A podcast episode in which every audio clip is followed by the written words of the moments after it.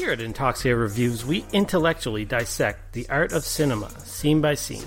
Here's some clips. That's all he is. It's just a fucking big wooden doll full of cum chasing kids around. You look up guys who poop in a bag. I think that's where you'll find him. Because he is hurt. It's probably just in your search history anyway, isn't it? This movie fucking blows. So don't forget to subscribe to Intoxicated Reviews on all places you find podcasts. Except Spotify. We're working on it. Boys Club. Is it called Boys Club because my apartment looks like a boy lives in it? I wouldn't say a boy lives in it. I would say a boy is kidnapped somewhere in here. Boys Club. We're everything. We're true crime. We're World Star Hip Hop. World Star Hip Hop. We're Netflix reviews. Stories of the day. Boys Club. Listen. Yeah, do it. We're on iTunes. We're on Spotify. I think. No, we're not. And on Google Play. Nobody gives a shit. Boys Club. Boys Club podcast. Now with 90% more sound clips of black people. Boys Club. Touch me and I'll sue. Hey there, guys. It's Mark Adam from the Parenting Podcast. Join me and my co-host, Katie G, every week for a brand new episode. We talk about parenthood and kids. We talk about it from every single angle. We talk about the lows, the highs, the laughs, and the cries. Join us. Subscribe wherever fine podcasts are found. And don't forget to join our community. You can start by visiting us on Facebook, facebook.com/parenting. It's like parenting with an A in the middle because we like to rant about stuff. Anyway, you get it. We'll see you there. Hi there. This is T. Johnny with Quirky and/or Queer, a podcast about otherness. Join me as I interview people in the community. I talk to musicians, community workers, artists, comedians, and even my mother about otherness. How does it shape their careers, their romantic pursuits, creative projects, and shape their overall worldview? There are lots of laughs, plenty of tender moments, and some deep conversations. Find Quirky and/or Queer on your favorite podcast app.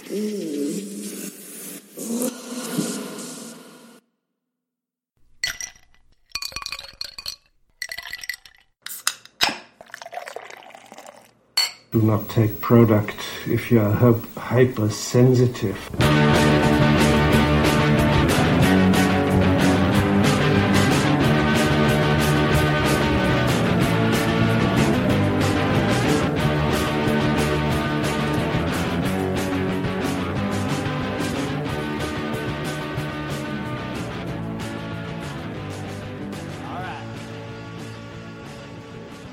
Hey, Internet.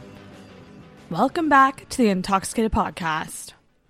I am your host, Sarah. This is a podcast where I usually have my friends, comedians, and various guests on. We have a couple drinks and we talk about life. I thought about this the other day. Intoxicated is kind of like the inside of a bathroom stall. Sometimes it's really, really deep, and other times it's just a lot of dick talk. And if you are a returning listener, welcome on back to the podcast. Woo-wee, do I ever have a doozy for you guys this week? Guys, we are going to kick it old school on Intoxicated this week with a very therapy-style episode here on the podcast. I have one of my best friends, Shannon, back on the podcast. Shannon has been on 8 prior episodes of the podcast. She is obviously a regular. She is one of my best friends. And we got together and I did this old school style this time. I actually went to her.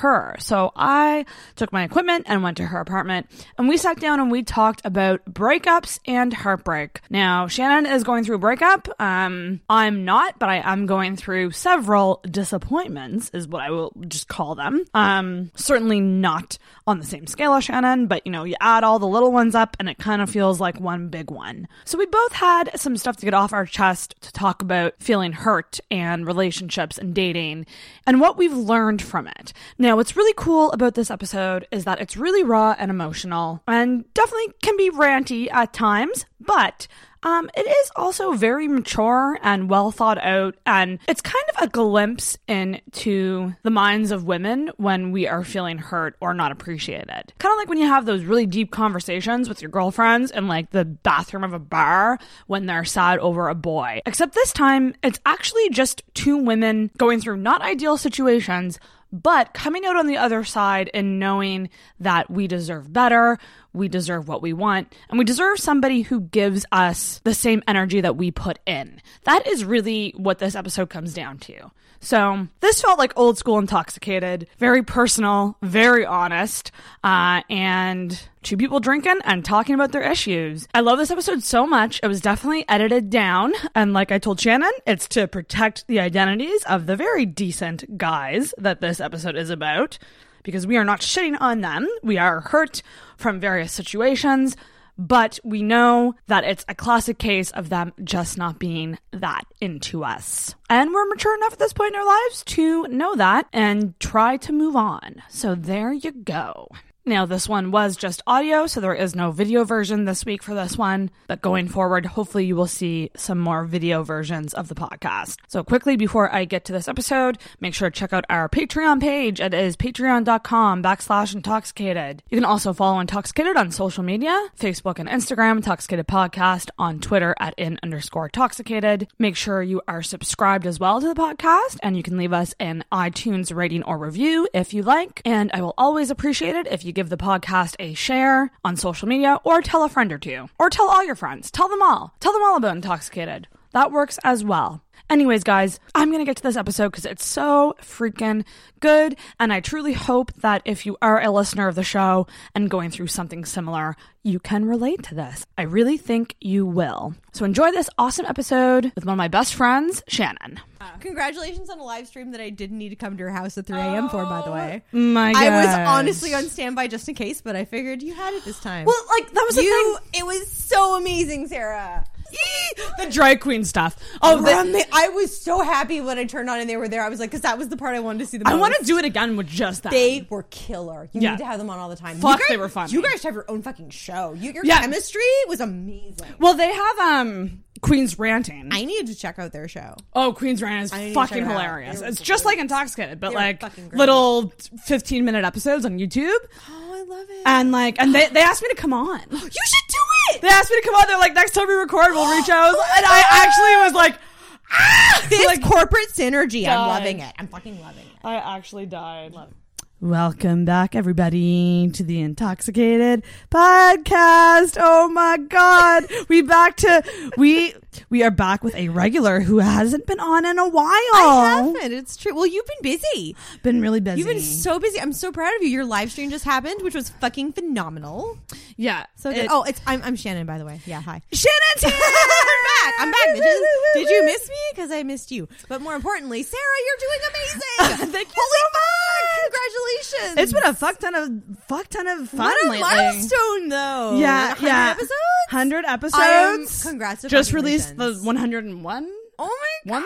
Once? It's crazy. 101. Before you know it, you're going to have an episode for every day of the year. I know. And like, fucking marathon, live stream marathon was so... I love your live stream marathon. And you know because you were there for the 12-hour one, how stressful it was. You called me at 3 a.m. the night before, and I cabbed to your house to help you figure out an audio issue. So it was very different. So this was leaps and bounds better, I think. Cannot even put into words how much you've grown between 1 and 2. Thank you. I was so proud of you watching it. The one thing I will say is I need to come teach you how to block people on Twitch. Yeah. Which I will. I've done that for work. So me and Corey talked about that in a Patreon episode. But that was really fucking hard for me. That was brutal. Because there was it was kind of split 50-50 in the room. Like, some people they didn't like seeing the comments, but they were riffing on them. Like the drag queens didn't care. Travis didn't care. I thought you were super lucky it happened during the drag queen segment because they could handle it. You know what I mean? Like that's actually a good point. It was perfect timing for a troll because I watched and I was like, do I need to get? I will cab to her and I will deal with this. I was so all over the place trying to figure it out. They are so used to that kind of bullshit heckles. That was probably sophomore night for them. So oh yeah, 100%. They did a killer job, so it all worked out. Oh yeah, lessons learned too. Next time, I'm definitely gonna try to get a moderator or something. I'll totally come be your moderator. Yeah, 100%. I'll come. Yeah, because you know what you do. I do it for work. You do it for work. I will do it for you, my dear. Oh man, but thanks for tuning in. It was always really nice for me to see people chatting that were friends that I knew. It was very comforting. When you didn't know who I was at first, I laughed forever. And I was like, how? How long should I go before I tell her? And I was like, no, I'm not gonna be mean. I'm gonna tell her. I'm gonna tell her right away. It's fine. So funny. Which one am I? Am I top or bottom? I don't know. Sarah? This is Sarah's mic. Okay, bottom. Okay, good. Because I just want to keep an eye on my level. Which is appropriate. Because we're using handheld mics. I just wanted to make sure I'm not peeking because I'm a loud bitch. It's kind of we're I love this. Opinions. I love this. Because we're at my apartment. That's yes, which is nice. Yeah, I love having. I actually here. Like doing this is a nice change up because I've been recording at my place for a long time. But like, the root of Intoxicated was I would go to people because in my mind, people are more comfortable in their own home. Like it's just like it's a better environment for them to like open up because they're more comfortable. And I feel like it's fun for you too because you get to see people's places. Yep, I love seeing people's places. So yep, like, you get in the mind of them. But Shannon, you've done how many episodes? Okay, let's think about your episodes. Shit, I don't know. Solo up. Okay, it was the first one with Lindsay. First one with Lindsay. Solo one. The solo one after Lindsay. The one where Lindsay came back. Reputation. Two episodes. Reputation. So you're at 7? Did we do 2 with Lindsay when she came back? No, it was just one. I thought we did one when she came back from like... Yeah, okay, so did we count that? Did we do 2 with Lindsay? There was 2 with Lindsay. And I think this is 9. What? This might be 9. That's madness. If my math is correct, and I say that as a theater kid, so it's probably not. But that is... It's a lot. I can't believe that either. That's a banana. I didn't realize it's bananas. But this is another solo episode. It is. Because we talk enough for a million people. I mean, this one, guys, might get a little bit messy. I can't even promise this will air. To be honest, I've been drinking all day and I'm really messed up and who knows, but I fucking hope it's gonna air. We're gonna give it a good old college try and hopefully at the very least we'll talk long enough so that there'll be enough for you to edit into something decent. I mean, editing is always a thing. You're good at it. I think that both of us have some things to get off of our chests. We do. Me and Shannon were... Okay, so let's not bury the fucking lead. Let's not. Let's just not bury it. So you're going through breakup. Very fresh breakup. I am... Extremely fresh. So fresh. I actually asked Sarah if I was the freshest breakup she's had on the show, and I am by leaps and bounds. I broke up with my boyfriend. I hate saying that. But I did last week, Wednesday. Yeah. Jesus, and it feels like a million years. Yeah, and because I remember that because the weekend came and we were gonna hang out. We were gonna do it way too early. And I called you and I was like, I kind of knew that would happen. I think I did too, and I think it was just a heat of the I'm so fucking sad. Let's do a podcast. But no. Mind you, I love any friend who's like, I'm so sad. Want a podcast about it? Yeah. I like, you're my type of friend. The thing though is it's not even so much that the feelings were too fresh, even though they were, but I knew the material would be better for your show if I ruminated it. If you thought about it a bit. On what had happened. Yeah. So I've been doing a lot of thinking and a fuck ton of journaling and oh my God. I'm so excited to my journal's right there. It's like half full. Yeah. Oh my God. Yeah. So Sparks Notes version. Yes. Can you give the listeners like a Sparks Notes version of what your relationship was? Because it's a little bit unique. It was. My relationship is unique. My relationship that I had, rather. Oh, fuck, I need all the vodka in a vein, like click to my vein. Anyway, I started talking to a person that I had been connected to through their podcast, like I think 10 years prior, and then situations happened, and we got reconnected. And we started talking as friends, and then it kind of evolved into this relationship, and it was really wild because I had a crush on him before, and it was super great. I know. Which I want to address right away because I had a similar situation with a podcaster in New York. Right? You did? That's true. Uh-huh. Like the same kind if you ever listen, Mr. Billy Persida with the Manhart Podcast. Do you think he'll listen? I mean, if you're popping in to listen, hey, listen. Billy, you're doing great still. Billy, you should listen. She's fabulous. But I started listening to him before I started Intoxicated, and then Intoxicated started. That's right. And he started messaging me, kind of giving me tips about podcasting. Which was really sweet of him. Yeah. And like we developed a little bit of a flirtation and a friendship. And at one point I was going to go to New York. And I remember that too. See him. And Jesus, now that I think about it, what happened to him? What happened to him? He's still doing his thing. He's still fucking going strong. It's just literally like, it's just not feasible for me to just go to New York. Oh my God. Right? I mean, mind you, if I ever went to New York, you better believe that motherfucker's getting a text message from me. You better. Yeah, and whatever happens, like, regardless, like, I respect him a lot. But it is this weird thing where when you're listening to somebody, like, and you're a fan of their work, and then you cross that line. It was different because I learned so much about him and his friends he did the podcast with that it was kind of like if I was ever introduced to them, I'd be like, hi, you've never met me, but I know so much about you. Right? Like, and this is a long-term podcast. So like, I remember them when they didn't have wives. I remember when they didn't have children. I remember when they were not even in the situations they were now. And like, it's wild. And like, I don't think he's going to listen to this.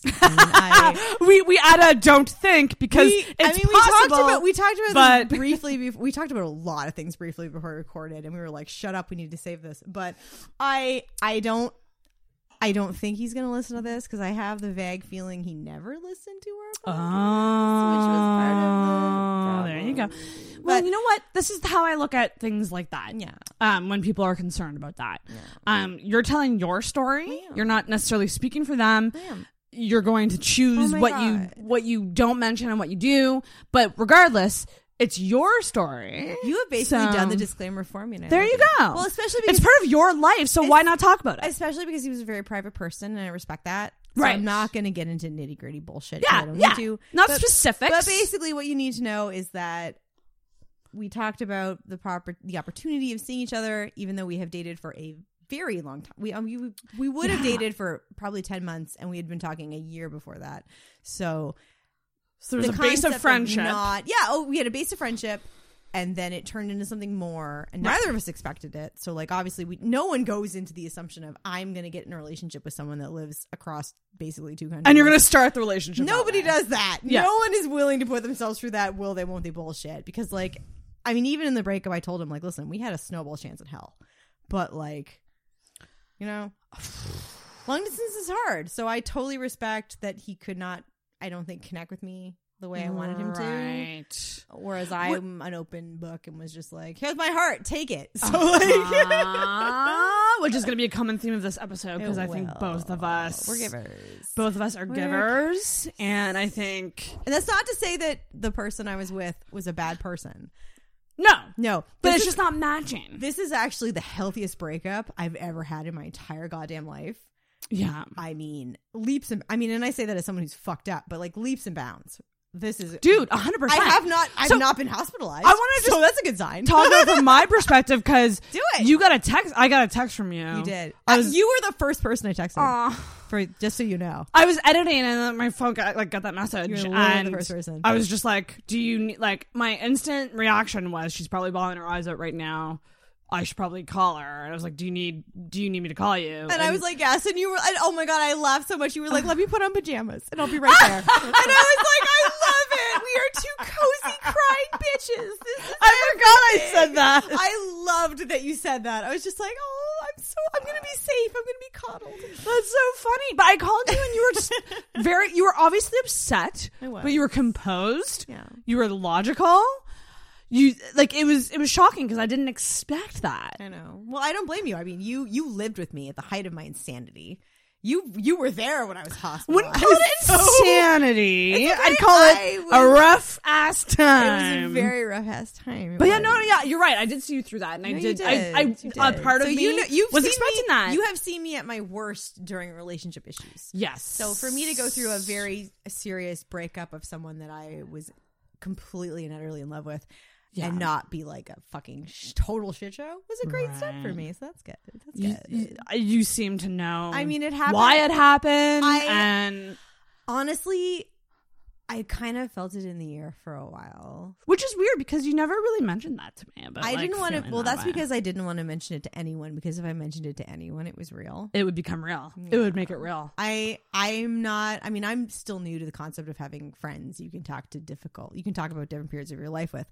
But I'd never really had any when I've been going through a difficult time with a boyfriend. And when I'm with a boyfriend, like I want to rug sweep all this shit and I just want to pretend everything's fine. That's my pattern with men. Ooh. I have a bad pattern of picking men that they're not bad. They're not jerks. No. Like I'm not talking about this specific boyfriend in particular. I mean, in general, the people I date, they are never as into me as I am into them. But they're into me enough. Where's my... I don't have the bell. We don't have the bell, unfortunately, but that's a ding moment. We are slamming an invisible ding, and maybe Sarah will Photoshop, or the audio equivalent of Photoshop, a ding. She'll Audacity in a ding. Yeah, ding. Do people still use Audacity? It's been a while since my podcast. That's what I'm using. Are we on Audacity? Yes. That's what I'm using. See, I did cool at it pro, so whatever. But, so I agree with that 100%. Like, and it's not a bad... I especially want to emphasize this with my current breakup. I've never had a sweeter boyfriend. Yeah. This is when I'm probably going to cry. I've never had a kinder boyfriend. Right. I've never had a boyfriend that valued me like he did. Right. But at the same time, he obviously wasn't right for me because he couldn't open up to me in ways I needed him to open up to me. In the ways you need. But yes, that doesn't make him a bad person. No. But this is a pattern I have in that I pick men that are great, that I would give my life for, but they are just not in the mind frame to commit at that moment, I think, to anyone. Like, they're just not available. I pick unavailable men. See, and I it's similar with me, except they do commit to other people. Oh, but that's so good. What's the opposite of a bell ring? It would be GNID, which I don't know how to pronounce, so I'm not going to try. No, but I get you on that. You gravitate towards people who are maybe more emotionally unavailable. Whereas 100%. Me, it's like emotional and literally not. No, literally they're not available. My boyfriends all have a pattern of being very sweet, very great guys, and they definitely, it's not that I don't think anyone ever means to lead me on, it's just I feel like I become a habit and I become a comfort and I become like just something that they check off on their list of things to do in the day, and then it doesn't go any further. They don't go above and beyond. No, exactly. Like is the thing I do, like I've had boyfriends that they just don't want to commit to me on that level. You know? Like they don't, like I had one boyfriend who didn't want to make me his official girlfriend. I've had one boyfriend who didn't want to marry me. I had one boyfriend now who didn't want to actually see me in person. That is another level of like fucked up.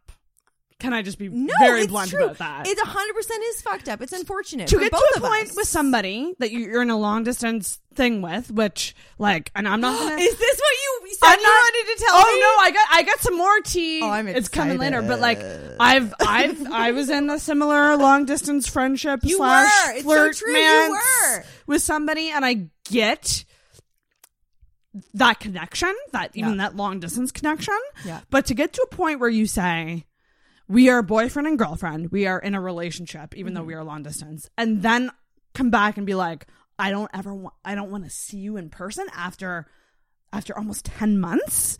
I know. I'm sorry. Like, he's not the worst, but that's shitty. That is 100. You might not want to say it, but I'm going to say it because I've never met this guy or talked to him. Keep that in. I don't even know if you realize right now how great that is.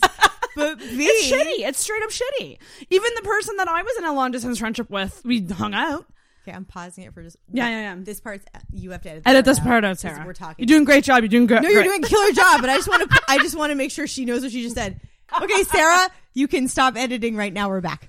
Now we're back. But I wanted to point that out. Hashtag... You're editing that out too. Yeah. I really need to make sure I don't do that tomorrow night when I'm hammered.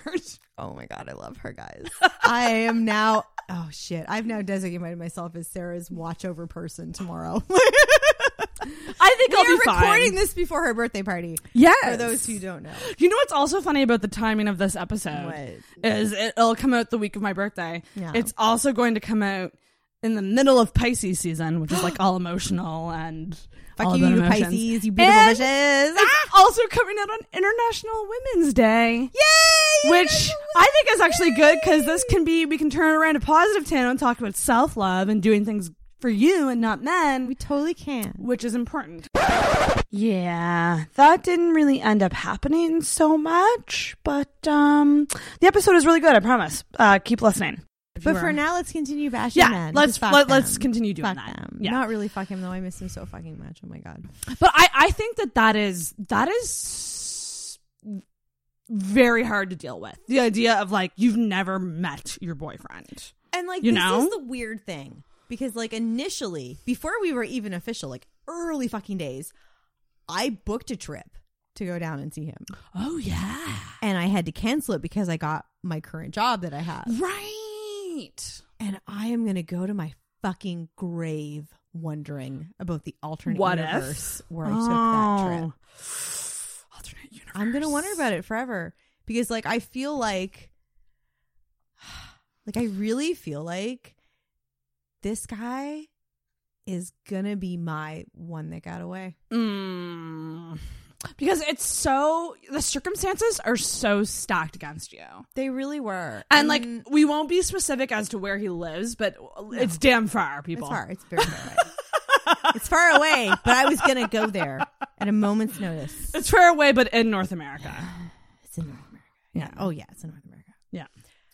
No. And I mean, obviously, when you're dating someone with a distance, there's an expectation. But part of me, see, it's so fucked up. Like, part of me wonders if I was too cowardly to really discuss what being a long distance couple meant. What was the extent of you guys talking about stuff like that? Honestly, because it seems to me from my perspective, when you told me about it, it was not enough. It was always like, that'll happen eventually. We'll meet up eventually. See, this is my number one problem with this whole relationship. Like, and I knew this at the time. I felt like it was a case of, he is not that into you. And he's not doing as much work as you. No. See, because we've talked about this on the phone. We did. And we did. I don't think it's necessarily that he wasn't into you. No, because he definitely fucking was. I just think he's not putting the same amount of effort in as you, which leads me to my next shade comment, which I'm allowed to say. I'm excited for all these shit comments, I have to say. And Shannon will determine whether or not this stays in. It's really nice having a friend that sticks up for me. This is great. But Christmas presents, you did a very thoughtful, like, homemade... Oh, my lobster. Gift. I did. I cross-stitched. That would have taken time. In my life. I did. Like, you would have had to have bought the supplies for it. Yeah, I did. Took the time to do it. It was, like, great. Handcrafted. It was very sentimental. It was a great gift. And he got you a good gift, but it was not... on the same level as your gift. Fuck you, he got me my hat. But that's not the same as cross-stitching something. I suppose that's fair. I mean, no, I like, it's still a good... Like, do you know what I mean when I say that? It's still a good gift, but it's not... It's, he went to the store and picked that up and mailed it to you. Well, I mean, he didn't. I mean, he went through Amazon. The hat he didn't. The hat he stole from a rap party. Oh, okay. Well, that's kind of cool. He stole that hat from an FXX rap party and mailed it to me. We might have to bleep that. Some gaffer didn't get their hat because I own it. Like, well, I guess that's kind of cool. But I don't know. When I saw that, I just thought like, you put a lot of like, it just kind of was like a metaphor for me in a weird way. No, I understand. And I appreciate you saying that. I mean, as I'm at that awkward stage of a breakup. Yeah. Where all your friends suddenly come out of the woodwork. We're like, we hated this guy. No, actually, I didn't hate him. Obviously. I didn't know him. You cannot hate him because he treated me fairly decently. You were not a dick. Very happy. Unbelievably very happy. Because again, healthiest relationship I've ever had. Got me through a world of great things, helped me get the job that I have today. I would not be where I am without him. Right. Fuck. I lost him and I miss him. But yeah.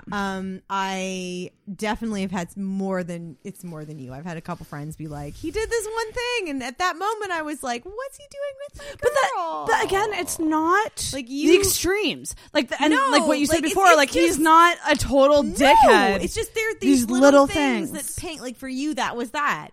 For another friend of mine, it really pained for her that he was not like moving heaven and earth to see me in some regard. Which I think a lot of people, I know another friend of mine at work also had the same. Yeah, I was a little bit nervous about that. Like when I would ask you about like, when are you guys going to see each other? It was always like, there was nothing ever tentative. Would you say that it would have been easier for him to come to you than vice versa? I mean, I offered. That's why the breakup happened. Right. I offered to fly him to me. You were going to... See, and that to me, right there. I know.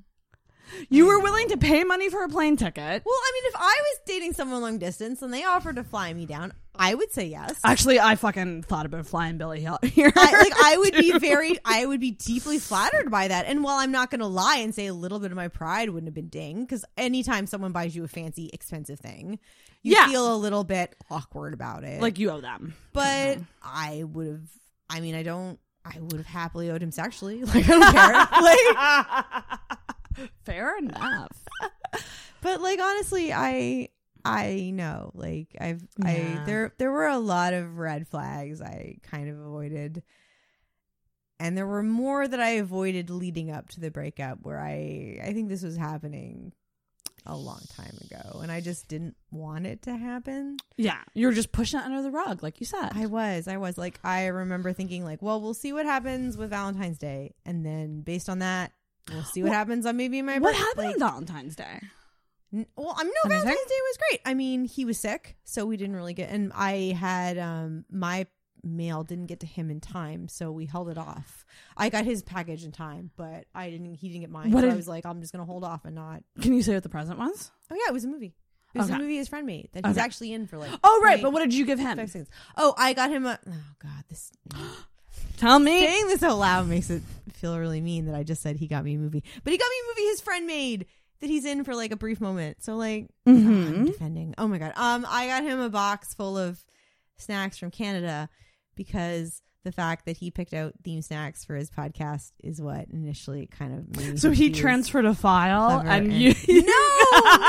I mean, I'm sorry. I'm such a bitch. I know what it sounds like. I know. Oh, see, again, thoughtful. You're a really good gift giver, by the way. Oh, you're a very thoughtful really? gift giver. That's very thoughtful. I honestly fucking love giving gifts to people. I do too. I find it very hard not to spend a bunch of money. I know. I like to give packages, like multiple things to somebody. I know. And like, it has nothing to do with the fact of the value. It's just, I want to give you cool shit that I know will make you happy. And I know, I generally, not every time. I won't obviously have the perfect gift every time. But most of the time, I do know what most people would like. So I have a general... Hell yeah.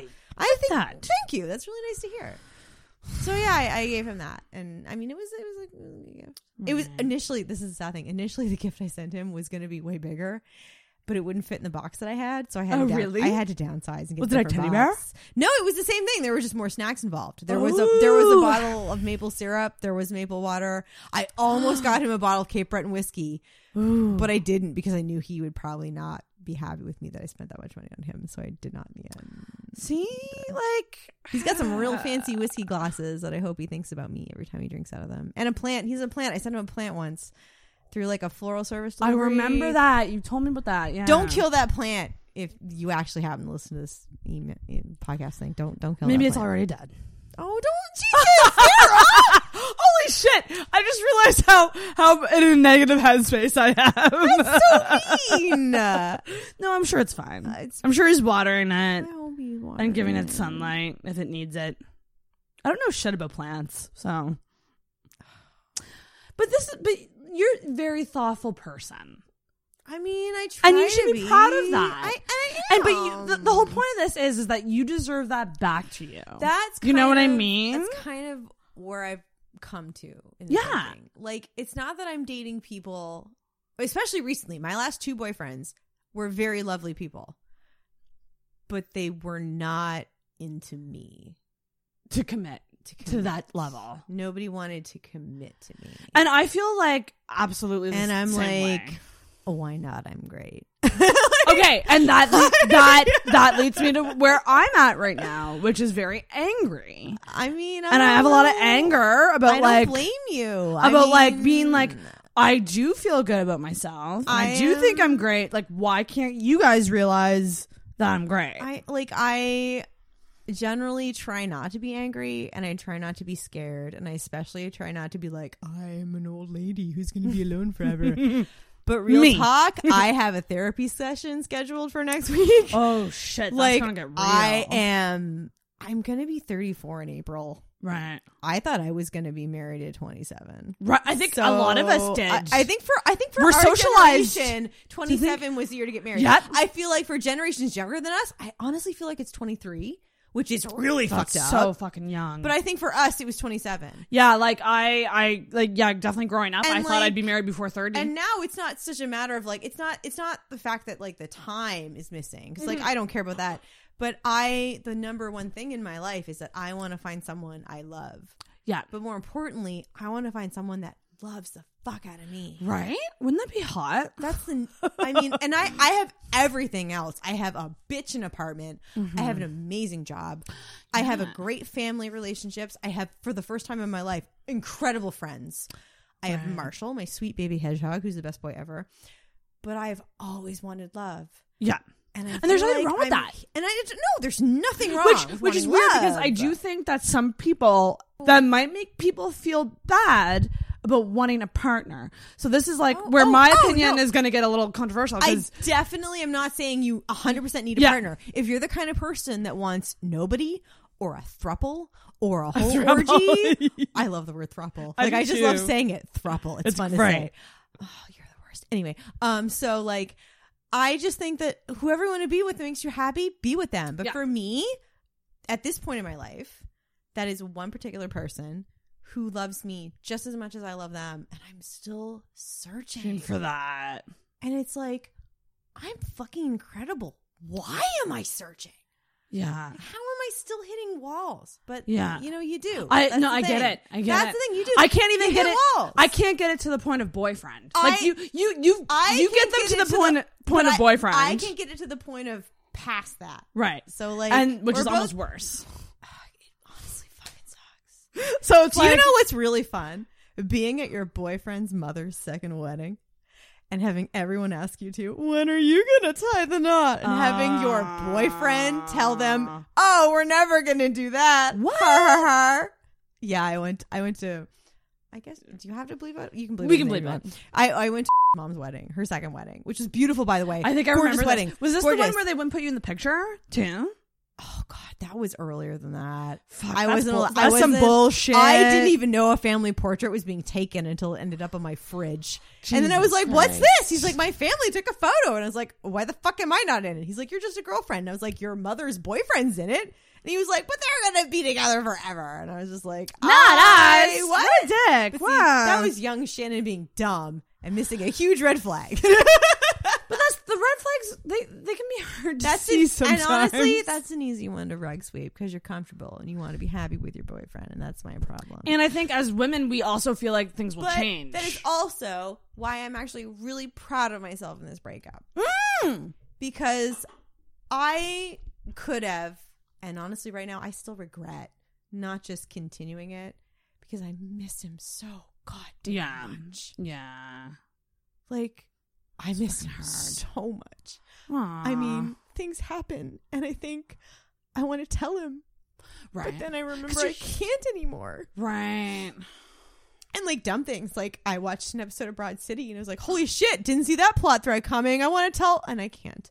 Or like, I'm getting my new office on Monday, and I can't wait to show him pictures, but I can't. Right. So like that fucking sucks. But at the other side.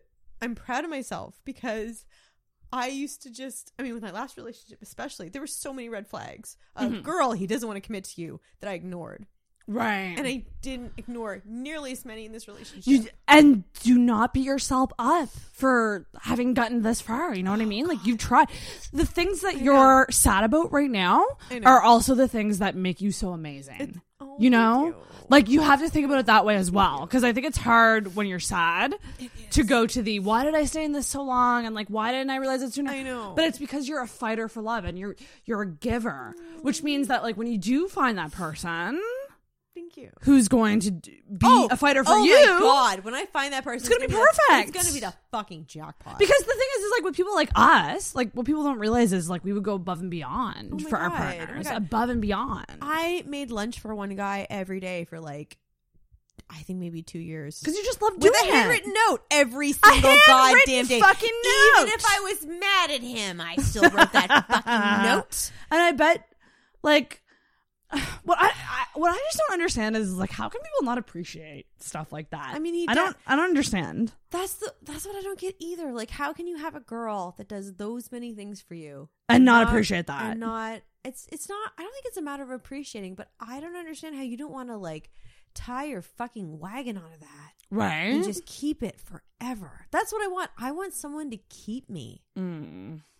I've been waiting for that my entire goddamn life. And I'm sure it's like a parental issue, which I'll find out more in therapy next week. But, you know, like. We hung out on Tuesday and you mentioned that. You were like, because I made a comment being like, oh, my relationship issues don't go back to my childhood. And you were like, oh, hell yeah, they do. And then like, I kind of thought about it. And I was like, oh, shit. I mean, I can't talk to it fully because I remember, honestly, like maybe 5% of my childhood, which is an issue in itself and probably a podcast for another day. But yeah, so I'm definitely looking for some kind of approval in my life, like to make me feel like I'm okay, and it made me feel calm with myself. And this was the closest thing to that I've ever had. And I really sometimes wish I'd kept it. Mm. But I know in the end, it would have ended up with this. You would have just been getting further and further in. Yeah, like I would have just loved deeper and deeper and deeper, and it would not have. It still would have ended up with the same conversation of, "Will you visit me? I don't want to." And then putting it off, which you went balls to the wall this time and said, "It like here are all the options." Well, I mean, let's do this. I had a night out with a girlfriend of mine, and I was telling her about it, and I was like, "Listen, like I fucking love this guy, and like I want it to work." And she was like, "Why don't you just visit him where he lives? Surprise him." And I was just like, I mean, I would, but I know based on what he's told me, that would not be okay. Right. And she based on what you know of him, it would not have worked out for reasons that I won't get into because of privacy reasons. It would not have worked out. Some people just don't like surprises. That's totally fucking fair. Some people don't. I mean, they don't surprise someone unless you know they like surprises. That's just general life advice for whoever's listening right now. Yeah, that's a good point. Because you could fuck something up real bad. Mm. No one can sing me happy birthday. I will go into an apocalyptic stroke. Really? No. Oh shit, that's good to know. Your birthday's coming up. You will be warned, because if I'm ever at a birthday party, my brother will be there and he will warn every single person there. You can't sing her happy birthday. Is known. You just don't like it at all? I have one memory of being at a birthday party in McDonald's. I don't know how old I was because I don't remember, but I remember people singing me happy birthday and having a fucking meltdown because of the attendance. I don't know what it was. I still don't know what it was. I cannot deal with people singing me happy birthday. You know, that's fair. It's so, that's a weird Shannon fact for all you longtime listeners. Mm. I would rather people sing "Don't Stop Believin'" by Journey. And I honestly think this might be fine, but for some reason, and I mean, I haven't. It hasn't happened to me long enough that I don't know if it would even affect me if it happened now that I'm changed and medicated and therapied and different.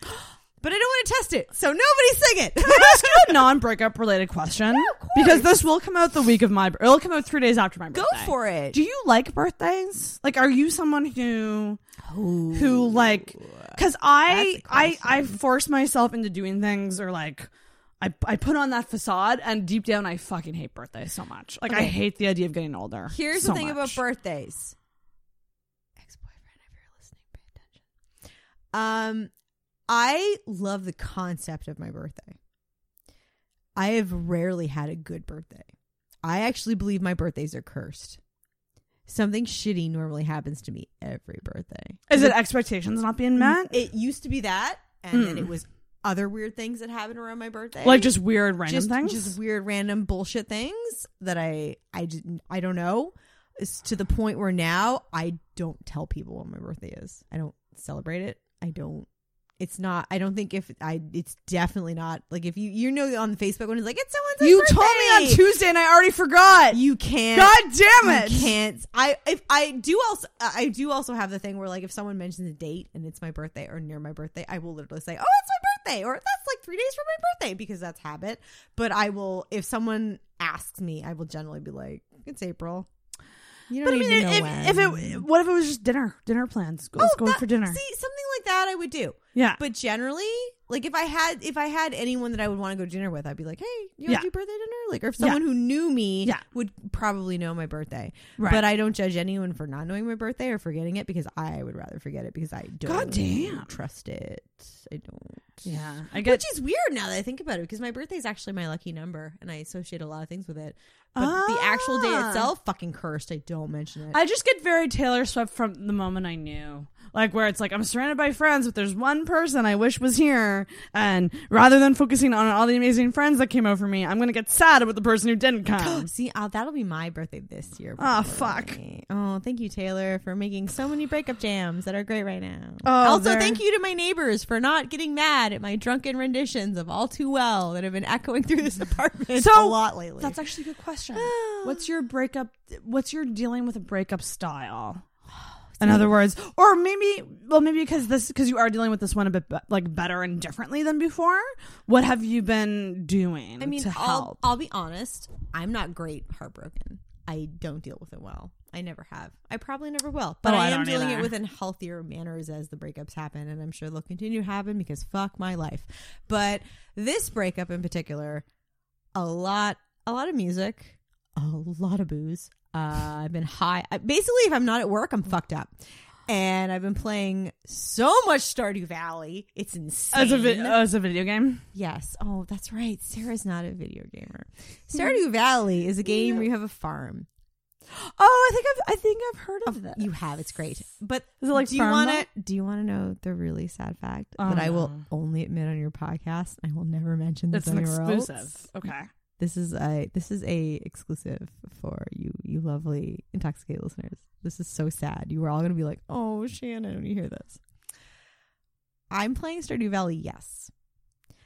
But I am playing a save file that was a co-op farm that I played with my boyfriend once, because that's the only time we played, because he never brought it up again after I bought him a copy of the game. I wish you could see Ferris. Oh my god! Oh, I'm gonna do that again because I was drunk and said Farrah. I wish you could see Sarah's face. Farrah Abraham. Where that bitch at? I'm real sad. I'm gonna make another martini. Sarah, hold my microphone. That is. Yeah. What about? This is gonna get sad, but what about crying? Are you a big crier? Because not everyone I know that you cry. I am a huge crier, but I try very hard to be a private crier. If you ever see me cry, I trust you. Or things are real bad. Generally, it's because I trust you, because I'm real good at holding it in if I can. Oh, that's the worst. I've cried a lot in the last little while. Feels good though, doesn't it? It's cathartic. It is. I think it's healthy to cry, even though I will never publicly cry because of horrible family things that have been drilled into my brain. Oh, jeez. But this therapy session is going to be insane. I'm getting better with crying in public, but I love it. There's nothing I love more. I can't hate it. I'll probably do it tomorrow night. Oh, good. Well, I probably will too, because I'll be smashed out of my gourd. Are you kidding me? I have no plans on Sunday. I'll hungover mess. Fucking bring it. And then I'll call in sick on Monday because I have a bunch of vacation days I hoarded that I don't need to use anymore. Ooh, vacation days. I'm basically using them up in a web of sadness. I'm gonna take one on Tuesday. I think I took yesterday off. I took the day after my breakup off. I'm a shit show. That's 100% fair. And I encourage everyone to do that. I'm just not. I do not handle breakups well. They swallow my soul. I get real poetic. I brought my rhyming dictionary from Waverly, so I'm all ready to write. So you've been writing in a journal? Yeah, I write. So what do you write about? I don't have all my journals here. I have 30 journals. Do you write about how you feel, or do you write poems? What's the journaling? I write. The journal I have now is basically an actual journal of thoughts and shit. But I do also write poems, and I do also write songs, and I do also write short bits, and I write everything. God damn! Do you know how much poems I have about this guy? I have so many poems that I've written about this guy. I will not ask you to read them because I'm sure that will not be good. I don't have them here. First of all, they're in Waverly because they're when we started dating. But they're happy poems. I have all kinds. I have the tentative we're friends, but I want to be more poems. I have the I think this could happen poems. I have the it's happened poems, and now I'm going to write a bunch of it's over poems. So it's all beautiful. So eclectic and that's the shitty thing about it. I feel it being over part, because I'm experiencing that as well. It's not awful, on the same level as you, but it's not awful. On the same level. It's still awful. It's awful, but there's a level of relief as well that comes with closure. No, but that's true. That's really totally fucking fair. Hard. It is. At the same time, as often as I think to myself, I want to message him. I want to tell him I made a mistake. I want him to come back. I realize, no, think about when you were together. There were so many times when he never wrote to you, but you wrote to him. And there were so many times when you would ask him how his day was, and he would not ask about yours. And there were so many, it wasn't little big red. It was little pink flags. They're pink flags. Oh my god, I love. Yes, yeah. There were no red flags. There were pink flags. Yeah, and that could have became red. Yes, they could have gotten to be worse. I mean, was he a good boyfriend? Yes. Could he have been better? Also, yes. But I think he realizes that. Yeah. I mean, when we broke up, he was very, I think, aware that it was on him. Yeah, you mentioned that. You said that he was very, self-aware of the fact that... The number one thing I think that stands out is that he apologized that he didn't think he could be a better boyfriend on the internet. And I didn't realize it at the time, But I realized it a couple days later when I was rereading that. The problem wasn't that he wasn't a good boyfriend on the internet. The problem was I don't think he ever wanted to be my boyfriend outside of the internet. Interesting. Yeah. It's almost like he wanted just that part of his life for you, but not to share his whole life. Like, it felt like it got too real for him to think of us in the same space. And right. I mean, my honest daydream was for us to live in different apartments in the same building. Like, I was not about the, like, we'll go have I love married. That idea. I loved that concept. Like, I was like, he'll get a job in my studio. Maybe he'll get a place in my building. We'll be able to visit each other, but we'll still have our own spaces. So we'll get to have our own zones and our own, like, decor and our own atmospheres. And it'll be great. Like, it was. Cohabitating is stressful. Oh, I was willing to work like a dog to get him to come to this province, but I never for a second wanted him to live under my roof. Right. Like I mean, my building's roof, but not my roof. That's my problem. I never explicitly said that. I was just going to say, like, did he know that? Because, like, I know that you mentioned that he had privacy issues. I know. And see, this is why this is my biggest regret, is that I feel like I was too afraid to make my desires and my dreams known to him, because I feel like I was too afraid that he would automatically say no and it would end everything. That's definitely a thing too, which is easy to say now that it's already over and it's already been ended. Right. I think that's a general problem I have with my relationships in general, just because how I was brought up. I think I have a fear of bringing up ideas that people will disagree with, and then I'll just crumble. Like, I think, and I don't want to like bring that.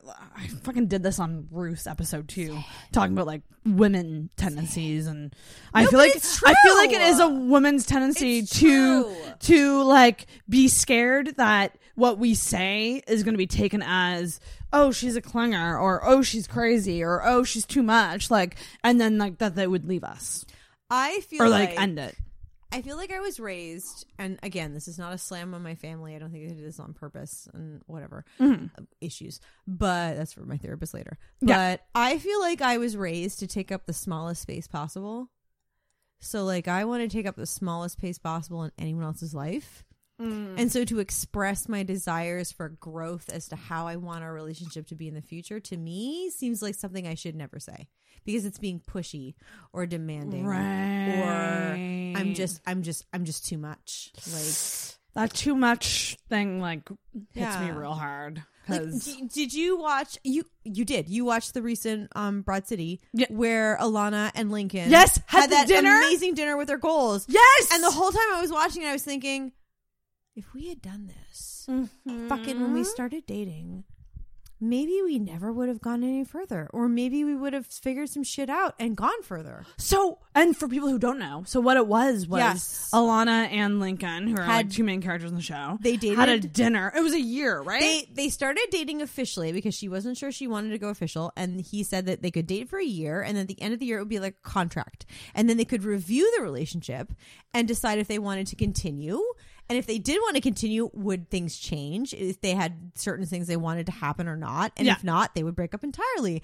And it was so healthy to see a couple discuss those kinds of boundaries. Literally, with contracts. Face-to-face. Yeah.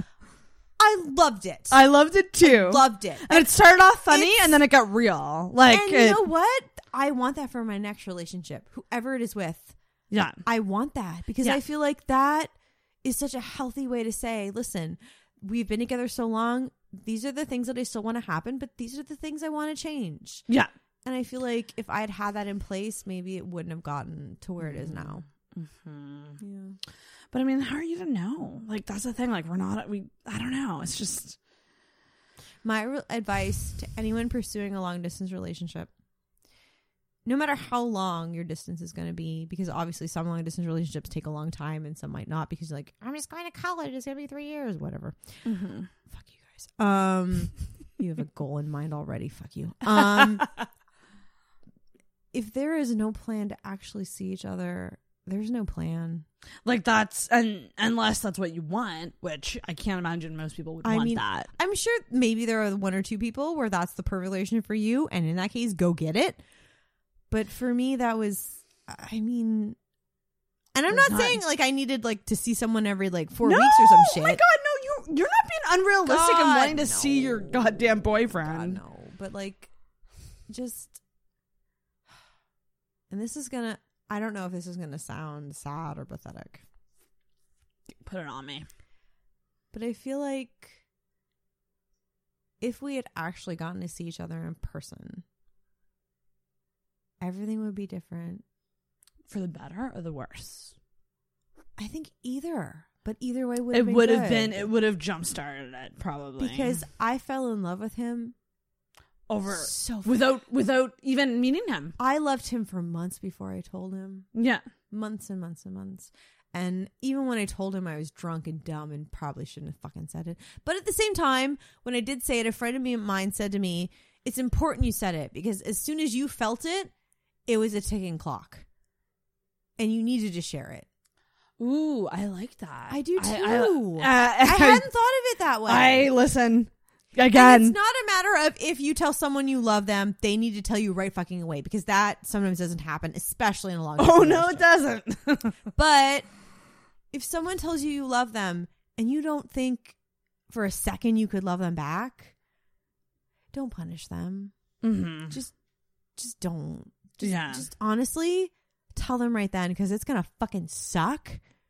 But it's going to suck a lot less than them thinking that maybe you could love them and you never do. That's deep as shit. And it's hard. Because there's something that I think about all the time, which is the concept of hope. And lately I've been thinking of the idea of hope. And hope can be whether that comes from like being slightly led on or... Mm-hmm. And like, have you ever watched Love on Netflix? Yes, I watched all of Love.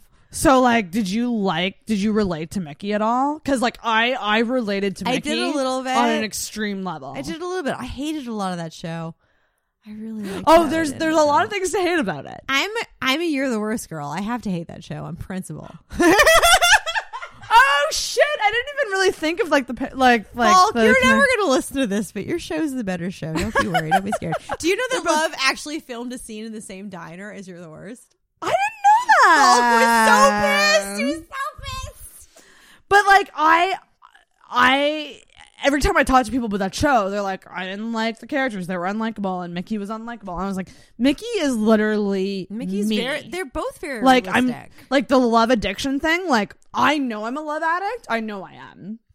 I've read the 12 look into it because I've read the 12 characteristics and I have the majority of them, give or take 2 or 3. Yeah. Well, that's enough. So like I'm like, yeah, a girl's a love addict, get it. But she says in the show that like hoping for love has ruined her life. And I like when she said that, yeah. I was like, I have never related to a sentence more in my entire life. You know, I actually think I might have to rewatch that show now. You should rewatch it. You should give it another chance. I'm going to rewatch that now that I'm in the mind space I am in because that rings a lot of bells. That was in the first episode. I think hope is a beautiful thing, but at this point in my life, I hate it. And based on what it's done to me, mm-hmm. Hope is a fucking menace. I was looking up today. I was wondering if there was a phobia for it. Because I was like, I think what I'm scared of is I'm scared of getting let down. Yeah. And I'm scared of getting excited. So the second I get excited about a guy, I instantly get scared because I know if I get excited and if I ever put it out there to him, there's a 50-50 chance that you're going to be hurt as shit. You're going to be fucked. And lately what I've been doing, told Shannon about this before the mics were rolling, I've been blowing up my crushes. So I've just been putting it out there to everybody. And like, there's not a lot when I say that. There's 2. I mean, I had 2 crushes and I just broke up with one of them. And the other one is Dan Avidan from Game Grumps. So Dan, if you want to hook up sometime, maybe. I mean, I know you're a commitment phobe too. So like, it's very on brand for me. So let's do that. That's so fun. Yeah. So like... What sucks about that is like when you have a crush and then you don't tell them or you don't tell them how you feel. Yeah. Like there's a hope there. Exactly. And hope, so the second you tell them. Hope is poison. It's gone. I know because then it blows up everything. Yeah, it sucks. Then you can't think about them. You can't daydream. You can't. It's all ruined. And like, do you know how many of my playlists are useless now? 14. I counted. 14 playlists are useless because they were happy songs. Because they're all about him. See, I'm the kind of person that builds playlists around I do situations and people. So I do too. I have a sex playlist. I have a sad playlist. I literally went through them all. I have 14 playlists that are around. That's a lot of playlists. Periods. Well, it was almost 2 years when you think about it. So it kind of makes sense that that's not that many if you break it down by season. Yeah. Yeah. If fuck. And like what you said earlier about the like that they're not as into me, they're only into like I think you said like they're only into a part of me or something. I think that really resonates with me as well. This is basically how I think this relationship actually happened. Mm. You're not going to listen to this. You don't care. I think that I basically became a habit in his life. Right. Like I messaged as a friend every so often and then every day. And then we were talking every day for like a year. And then we only became official because I asked if we could be official. Right. And I was but he agreed. I know, but at the same time he also said I figured we were already. And I was like, well, why didn't you what the fuck? Talk about it, Tim? Like I feel like almost like if you were to ask me what the date we became a couple was, and if you were to ask him what the date it would be different. It would be different. That's really fucked up. Like it's June 2nd for me, but I'm pretty sure he would give a totally different date. And that's one of those things where like after I was like, we should do this. He said, I thought we were. And I was like, we should. Well, then great. Yay. Like later on, like in the middle of the night, I was like, when did he think we actually started dating? Like, is there a date? And that's like such new territory for me. Like, I have no idea how to navigate a situation. I didn't either, apparently, because it didn't happen and I didn't navigate it well. Yeah. Like, I learned a lot of lessons with this relationship. Ugh. I mean, they're not all bad. No. I learned a lot of good things with this. This is. Well, you learn that you need to communicate what you want more. Exactly. This is why I hope people don't feel like I'm slamming this dude, because I'm not. No. But another disclaimer, because I can say this, it's also okay to slam. Oh, you're a good friend. Because again, slamming doesn't mean you're being immature about it. These are my friends again who are, I mean, this is the first time I've had this where like you break up with someone and then you have friends that are like, well, I thought at this point things were weird. And it's like, oh shit, did you? Like, and then you look back and you're like, no, you know what? I think maybe I did too. Well, I think as a friend. Because you're the third person I've told that has been like, I thought early on it was a real weird something. My only concern really truly was that you were putting in slightly more effort and that it was just strange to me that like no plans were made to meet up. Those were the only two things, and I didn't really like want to like, oh, of course not. Push, you or, don't. Like, you don't. But it was making me nervous. Yeah. I guess I'll say that. That's fair. And I don't want to say that people that have people in their lives where they're dating someone, they don't automatically say, like, I think this person might not be the best for you. You're not a bad person for not saying that or saying that. Like, I respect my friends for just sitting on their feelings and telling me now. But at the same time, I did have at least one friend that at the time was like, it's fucking weird. Right. That you are not, he's not trying to see you. Why isn't he trying to see you? And I was like, well, there are these reasons. And they were like, those aren't good reasons. And I was like, they're not the best reasons. Like, there are reasons that could be worked around. Like, okay, privacy issues, cool. Get your own hotel. The thing is, like, and that was the thing. I said, I will do that. And he still didn't want me. So, like, that right there is fucked. I know. I feel like that was the biggest one. And then ever since I think that happened, I was like in the back of my mind, like, I don't think he really is into me. So, and then, but then you made the push. You were like, listen, I did. I finally, as I said, I was hanging out with a friend and we were talking about it, and she's like, you should just, and I mean, she's younger and more impulsive. And she was like, just do it. I would do it. And I was like, well, you're 25. You have no idea what the world is like. God bless her. But I was like, well, I mean, to be fair, when I was 25, I was in an abusive relationship and sheltered. She could know better, you know? You never know. I feel like 25 is a coming of age. Take advice from the people around you, no matter how old they are. Don't discount someone because they're younger than you. That's very true. Because based on my experiences, I was far younger at 25 than she ever was. So, like, I was sheltered. So I was like, no, you know what? I'm gonna, I mean, she felt so fucking bad when I told her we broke up the next day. She's like, is this because what I did? And I was like, no, don't feel that in a million years. You never said, you need to ask him to come be here and pay for his ticket.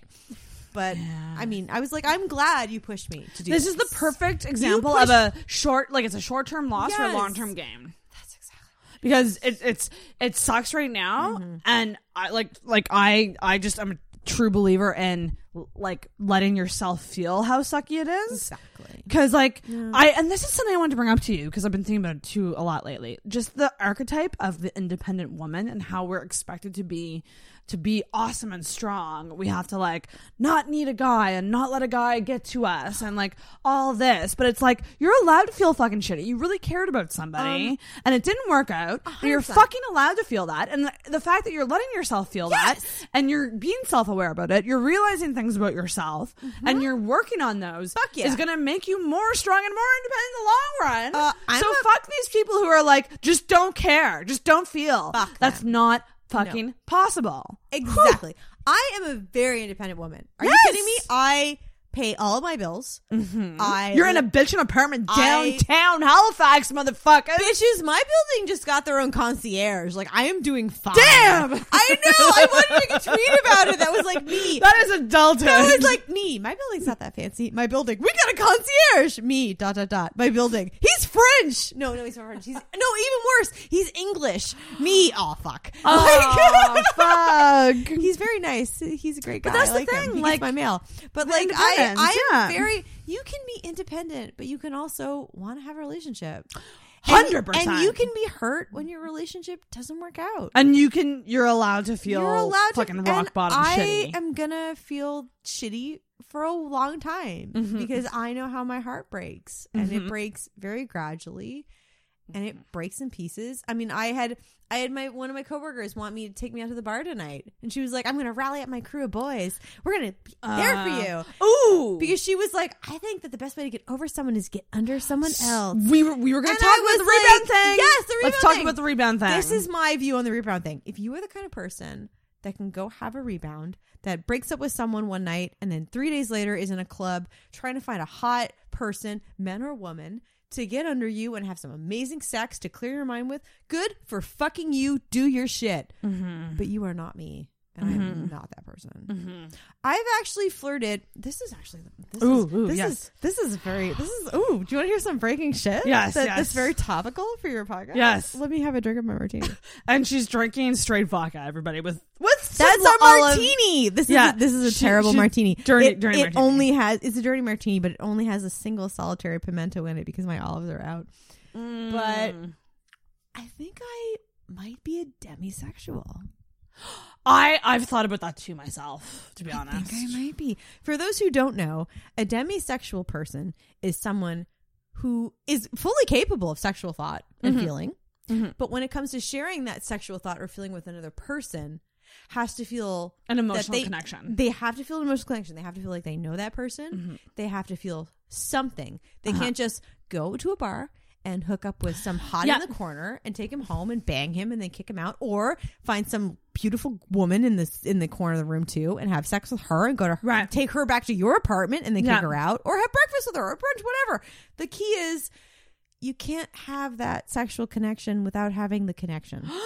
And I feel the same way, because I'll often think about this. I went on a date last night, actually. Wow. Yeah. What?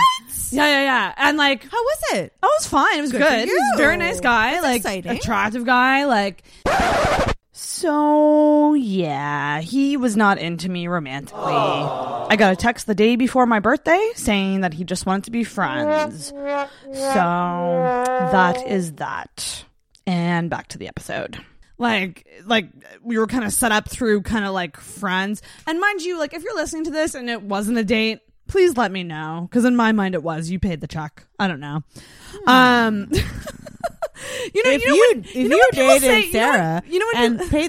You should message me, because I'm Shannon Hilsey. You can find me on fucking all the social medias.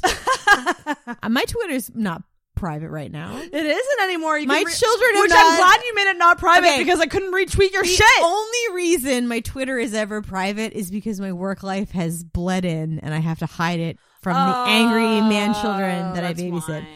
I just don't like it when I can't retweet your tweets. They're so good. I love being public, but it's my one public social media. Could you make another one?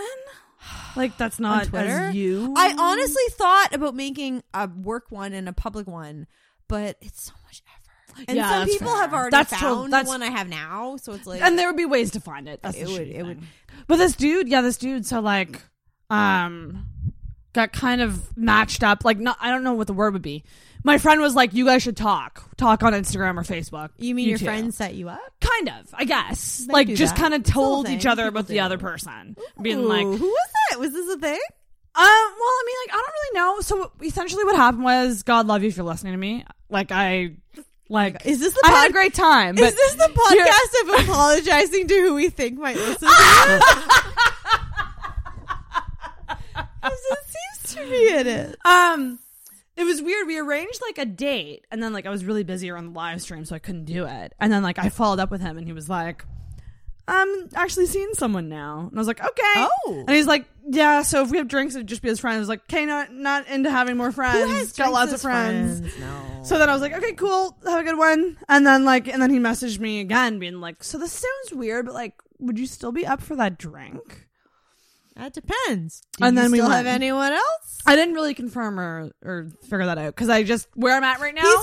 Trust me, where I'm at right now, I don't need to know. Agreed. I don't need to know. Fucking agreed. I am dumb. I mean, unless you're listening to this and you want to make a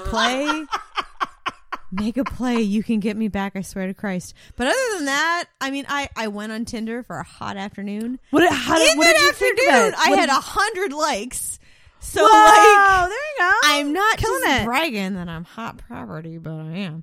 But it's basically because of my job, and it's nothing to do with me. Oh, I mean, I do look hot in some of those pics, but some of it is definitely my job. What makes you think that, or what makes you assume? Because I haven't listed what my job is. But like, what would make you assume that that's why? Because a lot of people mention it when they talk to me. Oh yeah, that's like me with the hot dog costume picture. It's just like the first comment is, "Oh, wait, I have the hot dog picture." No, no, that's not what I'm saying. Wait about. Wait.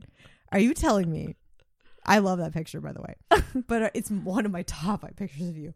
But are you telling me that just because you were dressed up as a hot dog, one of my favorite foods, you are getting messages from dudes that think that equates to blowjobs? No. Well, I mean, they make some dick joke or some reference to like it's about phallic. Dick. It's about blowjobs. Yeah, and they can't resist themselves. And I even have it in my bio being like, I challenge you to not open with a reference to the hot dog costume. Because I'm going to keep the hot dog costume in because I think it's necessary for people to understand that I have humor in my life. But yeah, no, most of my first messages are either about Wonder Woman or hot dog costume. Man, why? This is why I honestly think, and I will not lie.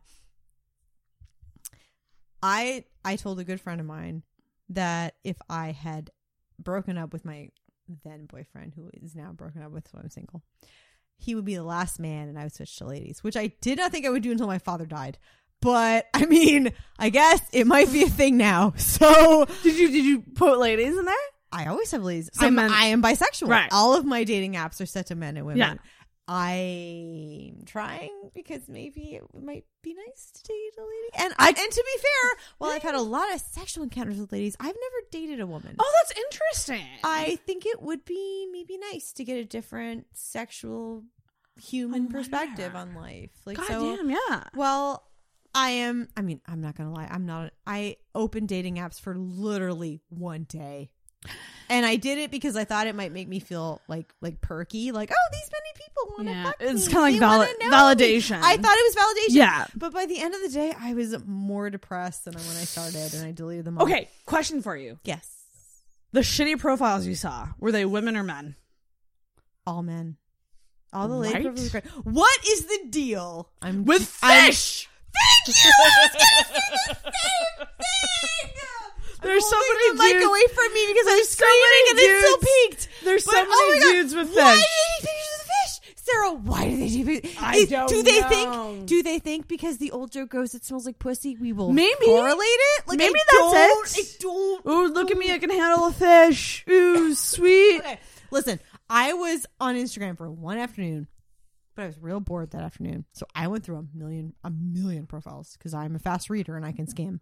But this is the thing with dudes on Tinder: pictures of fish, don't fucking get it. Pictures of the fancy cars that they probably don't own, I don't get it. Mm-hmm. Pictures with children that then they put in their profile are their niece or nephews. Yeah, I swear to God, she's my niece or nephew. Pictures with their cat or dog because ladies love pets. Like I don't fucking... Or this is the weirdest picture type for me. Tell me. Pictures where it's just them and another woman. Or pictures that aren't even with a human in them. Those... Okay, I am that friendless, sad, pathetic bitch that reports profiles that have a picture. Do you really? I did. Good for you. I was that bored. Doing God's work. I was that bored and jaded at that point because it was basically a bunch of dudes with pictures of fish, or they're obscene. It's I'm sorry. Like, and I'm not saying you cannot be on an app like Tinder or what have you in the hopes of getting a sexual catch. You can do that. You can do that. No pun intended. But there are fuck you. But there are you don't just have to have one picture. No. Like, and you should still have a picture of your goddamn face as the first one. And then the rest, if you want to do your sexy, I don't know, torso in the mirror. You can have some fun with the other ones. Like, yes. You need to know what your fucking face looks like. Like, even if I wasn't just some sad, broken up girl that was looking for a distraction from the pain of her heart, even if I was a girl that was just looking for dick, trolling for cock, I need to know what you look like. I don't care how good your dick looks. I need to have at least, and I'm not saying your face needs to be perfect. Because I'm just saying I need to know what your face looks like. What do they expect that, like, these men who, like, don't put face pictures on and they want to get laid? Like, I'm going to see your face when I show up at your fucking house. We're going to see it. And it's going to be worse for me to walk away physically from you than to write, like... I know. Like, I would never, ever... No matter how good the written profile or the other pics were, I would... If your first picture... Any of your pictures don't have your face in them, I'm not going to message you. You're going to rape me and throw me in a ditch. It's so bad. One thing that I see on Tinder a lot is the, like, adventurous guy. Like, the guy who's, if like, you have, into everything. If your second picture is you... Snowboarding. Or on a hike... And you mentioned that you're active. I am swiping. What's not good? Left. I'm swiping. Right is right. See, this left is how little I use it. I'm swiping left. If you mention you're active, no. Like, because I sit around all day and I smoke pot. We're the lazy hot guys. I illegally vape pot off my balcony and I get really drunk. I want a lazy guy. I eat food that's terrible and I play video games on my couch with my hedgehog on my chest. I do not want someone that's like, let's go on a hike and then a ski jaunt. Fuck you, no. And it's the worst. But this is the thing. I don't honestly know if that many people are active. Seriously. Is it just me? Like, maybe I'm just not active and a lot of people are. I do think a lot of people are. Or are there people just making it up? Because, like, I see people where they say they're active and their pictures match. I think some of them are making it up. But I think some of them are bullshit. Mm-hmm. I think some of them are just like, girls will like me if I say I'll hike. I do think that's right? Part of it. Thank you. Oh, my God. Yeah. Honestly, whoever you are, be honest on your dating profile. Be totally honest. Because no matter who you catch, if you catch someone that thinks you like to ski and you don't actually like to ski, but you wrote that you like to ski, honey, you're disappointing both. Yes, you're fucked. You're disappointing both of you. If you're gonna be on a dating app, be honest about who you are, because that's where you're gonna find people that want to be with someone that's like who you are. Uh-huh. I would rather put up a dating app and hear from 2 people that were actually interested in me in 3 months, then put up a dating app that was slightly plagiarized and fake and hear from 5 people a day that I would never have anything actually in common with. Yeah. Right. And the shitty thing about Tinder and apps, like, I've talked to many guy friends about it. Yeah. They're all swiping right on everybody. So, like, how the fuck? Oh, yeah, 100%. How do men do that? For the most part, yes. Oh, God, I'm so selective. So, like, how are we supposed to fucking feel special anymore is the thing. I mean, I don't even I'm going to get so many groans after I said that. That's not a groan. It's not even about feeling special. It's about feeling compatible. If you are just swiping nilly-willy. Because in guys' mind, women get more matches and guys don't. Because we are more selective, which could be true. So to up their chances, they swipe right on everybody. Okay, listen. Which is, it makes a little bit of sense. Listen, dudes, if all you're into is just a quick hookup and a fumble in the bed sheets, that makes sense. But if you're looking for someone that is real and that you want to spend your whole life with, why are you matching with people that are into shit you are not into? Mm-hmm. That is just punishment for the That's what I don't like about the app. I think that you should be forced to say what you're looking for. Like, I think there should be an option on Tinder that forces you to say what you're looking for, and you should be able to only match with people who are looking for the same thing. Do you think that's a simple feature they should add? But do you think it's because of stigma people don't already do that? Do you think even in this day and age people feel shame to say that they just want hookups versus actual like I think a lot of people will go on dates for hookups where one person is on the date to hook up and the other person is on the date to go on a fucking date.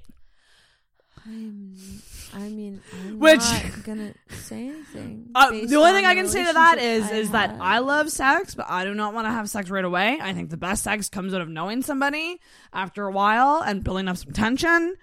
I'm not gonna fuck on the first date. I'm not going to. I mean maybe it's just me, but my sexual inclinations to have a really, and I'm not saying I can't have a great sex experience with an anonymous stranger. I'm sure I could. Yeah. I don't want to, but I'm sure I could. Yeah. But to get really into my sexual interests, I need to fucking trust you. Yeah, trust is huge. Which is why I'm so sad. And trust takes a little bit of time. And that's why I'm so sad I lost this dude, because all our sex interests were a literal Venn circle. Fuck. No! Don't look off into space! She looked off into space. It's normal to miss that. I miss him so many times a day. And sometimes I'm doing anything. Like today I was just working and I just started getting teary-eyed. Like it's so crazy how much a breakup. And I wonder though, like, because like I mean, obviously I've broken up with dudes. Yeah. But like I've never really had a friend dude in a relationship that was in a breakup that was healthy that I could kind of gauge. And like part of me is just like, I am crying in a fucking mess sometimes. Is he the same? You're wondering. I feel like guys, I mean, I don't really know. They're much more private about how they deal with breakups. See, that's what I feel too. Like they would not do what we're doing right now. I feel like men hold it in a lot more. Oh, big time. And it's like, I feel like honestly, with a lot of my past relationship, like, is that gonna keep you from enjoying something that would give you a lot of happiness? Like, listen, I'm no dummy. Mm-hmm. I do not believe in on-off relationships. I don't. Mm-hmm. I think if you break up with someone, you broke up with them for a fucking reason. It clearly didn't work. Mm-hmm. But this is the first time I've been in a long-distance relationship. Right. And I think things are a little different when you're dealing that way. And I know a lot of people are quick to write off a long-distance relationship as a waste of time. But I don't think that's fair. No. I don't. No. And I know you don't think that's fair either. Not at all. Not at all. Because it's not. It's not at all. The connections that you can make over a 3-hour phone conversation can sometimes be so much deeper than you can make over a 2-hour dinner in person. Yep. While they're on their phone. Yeah, 100%. They are. Mm-hmm. And even though every fucking day I want to message him and be like, I miss you, I'm not going to fucking do it. Yeah. I mean, because I miss him now and I know. That's the tricky thing about like the long distance, like the communicating over the internet, is the knowing if your message, and like this is both literal and metaphorical, if your message has been received. I love that. It's so true. Because literally it's the reading of the message. Are you reading the message or the message? Sarah. Ding. Ding. Oh my God, girl. Ding. And then sometimes you get the white circle with the blue check mark. And in that case, you fucked, girl. Move the fuck on. He's ignoring your ass. Like, literally, the only thing he would have to do to get me back is anything at this point. Okay, but do you mean that? Because would you want to continue not ever seeing each other? See, this is the thing. I feel like it would have to. I feel like if he did contact me, it would have to discuss that. Right. I feel like he couldn't that would be the minimum. Yeah. I feel like he couldn't just say, I miss you, and I'd be like, let's date again. Yeah. Like, that would be part of the conversation. Good. Like, I feel like if he was going to say, I miss you, how can we fix this? Yeah. Be fucking proactive. That's what you did over New Year's. Right. The first thing he said out of our fight on New Year's was, how can I fix this? I fucked up. You had a fight on New Year's? Yeah. I was with you on New Year's Eve. I didn't. Oh my God, we had a huge fight on New Year's because just after I was texting him when you guys were here, but like just after you left, I wanted to tell him I loved him, and he was going through some shit, and he was like, "I don't feel like having a phone conversation with you," and I was like, "Excuse me, what shit?" And he was like, this is the problem, like keeping things closeted and not sharing what was going day to day because he felt like telling me was not something I needed to know, and it's like, I'm your girlfriend.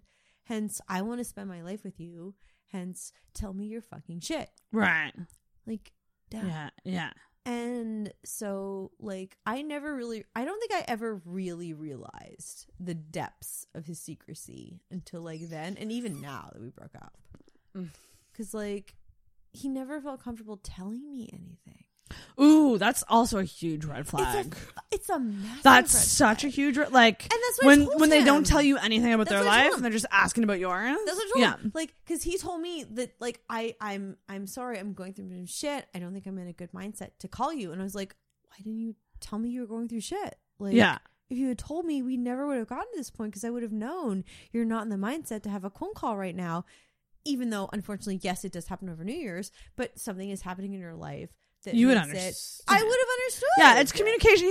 He wasn't giving you the communication. But instead, I found out when I was half cut on New Year's listening to fucking Taylor Swift, being like, I want to stand on my balcony and tell you I love you. And he was like, I didn't know this was happening when I was here. This happened while you were here, yeah. Fuck. So I wanted to call him that night. And that was our first really big fight.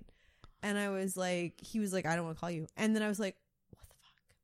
And then my poor friend from work was like, is he cheating on you? And I was like, no. I was gonna ask, have you ever been nervous about that? I know that's a hard thing to answer. I have had friends ask me that. You're not the first. I honestly don't think that happened. If I found out later that is what happened, I would be very surprised. Okay. Like, I would literally be shocked. And usually, like, I feel like gut instincts are pretty on with that. Yeah. No, as many issues as I thought were there, never for a second did I consider. Interesting. That. It's all him, his non-committal. I mean, it just didn't make sense based on everything else I knew about him. Like, there was no other, like there was no pattern of, like, oh, I can't be with you tonight because I'm busy. Like, I feel like for it suddenly be like, oh, I can't talk to you on New Year's. Like, that would be very... Yeah. You know, like out of the blue. Yeah. No, I never suspect. No, to this day, I will never say that. No. Right. God, no. I don't think he would ever do that. That's fair. He would never cheat on me. No, I just think that he just, for whatever reason, was not emotionally available to me, which was unfair given that I told him. I told him real early on, listen, I fall hard and I fall fast. So if that's not something... Can you roll with it or not? Right? And he said yes. And it turns out maybe not. And you did say I love you? Yes. Remind me? Okay. No, I did. I said I love you and he did not respond positively. What was the response? Okay. We were both really shit-faced that night. So we were drunk. I remember telling him and him being like, ooh. And me being like, okay, this is a horrible mistake. And him telling me, Shannon, no, Shannon, no, Shannon, don't. And I hung up anyway. And then the next day, him messaging me being like, listen, we can talk about this when we're both sober and comfortable. And me being like, I don't want to, I want to pretend this never happened. Ugh. That's the worst. Because if that was your response, I want this to have never happened. Oh my God. But I mean, silver lining, if you're listening to this and you want me back, you can have me because I'm still totally in love with you. But generally, that's not going to happen. So whatever. Who cares? Fuck it. Right? Should I just release this to like 3 people? What? Should I just release this podcast to the 3 people that this podcast is about? You can put that in there. I don't give a shit. Also, your eyebrows are banging. Oh, like, damn, girl. I just like really. I do them myself, which is crazy. They're beautiful. Yeah, I don't. I'll get them threaded every now and then, but like other than that, I tweeze and I trim. I want to get mine threaded. Threading is like, it's much better than waxing. I've heard that. But I did want to bring up, because you said that you had insight. Maybe you already said the insight, but the rebound thing, because I've been dealing with that too. The whole like, you don't want to be a rebound with someone. Like, don't get in too quick with someone you just got broken up with. And like, my opinion of that is that I don't really like necessarily think that the rebound thing is always a thing. I think that probably like maybe 7 times out of 10 is a rebound. Right. But the other parts of those, it's someone that you might really have a connection with. Right. I mean, I feel like if someone is ready to have any kind of sexual experience or romantic experience after a breakup. Mm-hmm. Good for them for exploring, first of all. That takes a lot of strength. But second of all, I mean, it could go any way based on your situation. But if you do that and you have a sexual experience with someone, yeah. Yes, maybe that's a rebound. But look at the percentages of sexual hookup friends that become relationships. You know what I mean? So in other words, like if you went out on the rebound, mm-hmm. fucked someone, yeah. and say you enjoyed yourself, yeah, and you stay in touch with that person, right? That could easily develop into something. Oh my god, 100%. So like, yes, the beginnings of it would be rebound. Yeah. So that's why, like, when people are like, "Don't be the rebound," I'm just like, I don't really believe in that advice. I don't either. I think because I feel like no. I think that there are some circumstances. It's situational. It's very situational. Yeah. Because I think there are some times when a guy or a girl is very much just on a rebound. Like, listen, I just want to get out there and have some sex and have some fun. Mm-hmm. That's fine. Mm-hmm. But I think there are certain times where maybe you hook up with someone and you're like, I can't get them out of my mind. Like, yeah, I just don't think I could ever do that. Like you said, that you probably couldn't do it either. Oh God, no. I don't think I could. I've had one-night stand in my life, and it turned into a 3-year relationship. So I am not. Oh, is that that was right? Yeah, right. I am not. Good God, I'll never forget that day. Those things. I'll never forget that day that I got that text message. Like, Jesus Christ! But like, it turned into a thing. Like, that's insane. Even a proper threesome, now I think about it, I roll.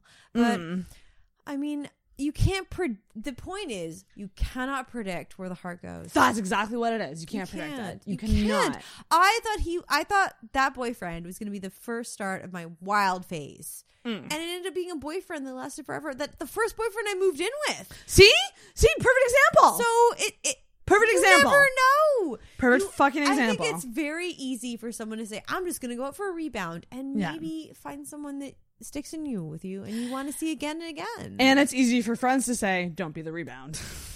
See, I agree entirely. Because like there are some person where I feel like maybe they're probably giving you signs that yes, you are the rebound, or they are just not in the headspace. More like, no, that's what it is. It's not that you're the rebound. It's that they are not in the headspace for any relationship. Be with you or anyone else. It's timing. Yeah, it's more timing. It's not so much the person. See, I thought I had timing and I didn't. Fuck timing. Timing can go fuck itself. I know. It's the fucking worst. It's garbage. It's hot fucking garbage, Sarah. Yeah. Tell me about it. Fucking, I've been doing this shit for 7 years, yo. 7 years single. Did I break a mirror 7 years ago? I don't know. Oh my God, I never thought of that. I'm trying to remember. I'm like, did I break a fucking mirror? I'm sure you didn't. Oh my God. Because my thing is that what I've been realizing is that I'm just not a guy's girl. I'm a girl's girl, and I'm a gay guy's girl. She's just too straight. But like, but like, who I am is stacked against me in terms of straight guys. Oh, really? Ooh, that's deep as shit.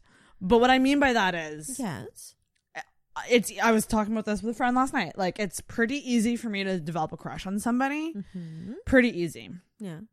But like, generally speaking, guys aren't into me. Romantically, they should be. They might want to fuck me. That's the first hurdle. That's the first hurdle? Yeah. Are you attracted? Are you physically attracted? And would you sleep with me? Is usually the first hurdle. Why is the first hurdle your vagina and not your heart? That's a therapy session for Sarah. I'll let you know if the person I have next week is any good. I'll pass you their number. Yeah. Love and sex addict right here. That's why it's the first one.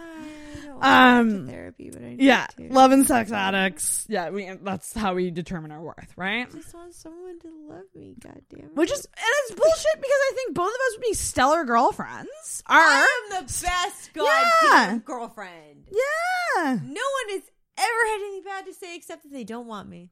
So, oh God, that's so sad. Yeah.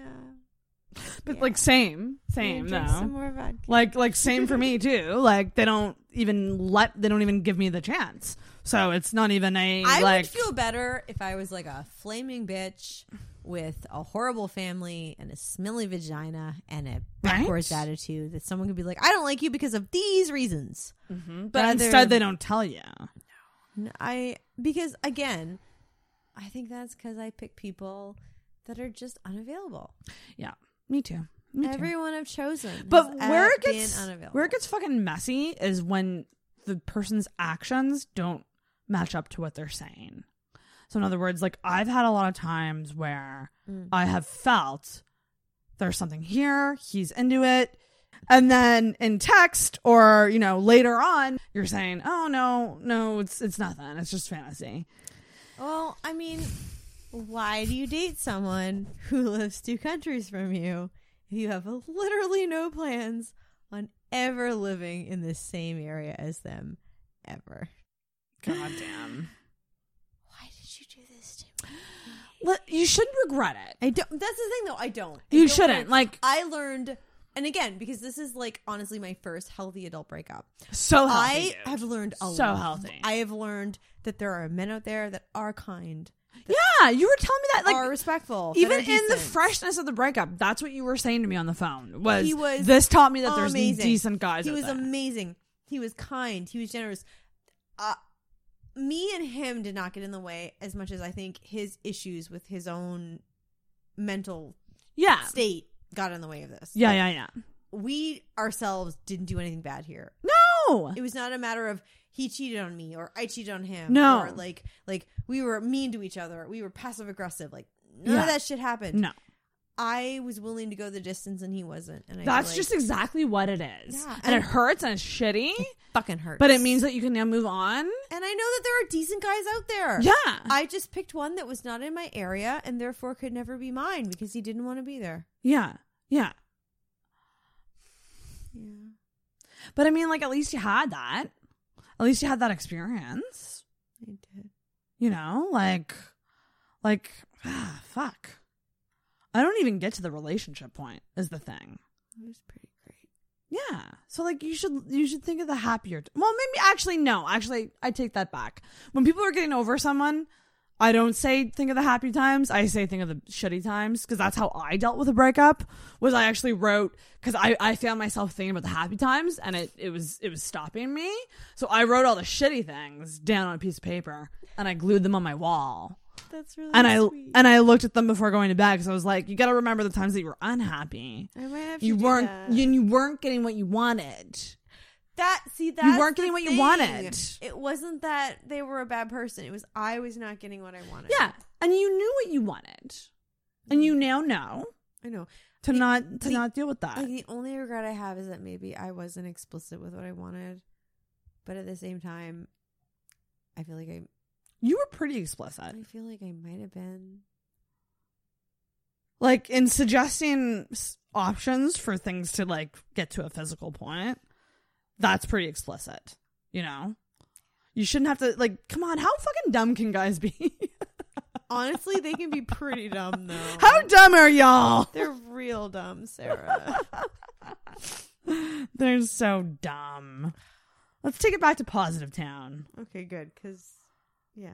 What do you look forward to the most about being single? God, nothing. I hate being single.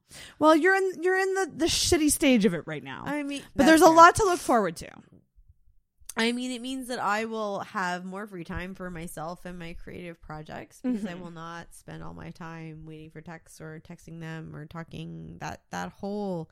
I mean, those are hours and hours of the day that I now have free for me. So less distractions because even when you're talking to someone, even when you're happy with them, it's so still a distraction. So true. Yeah. So true.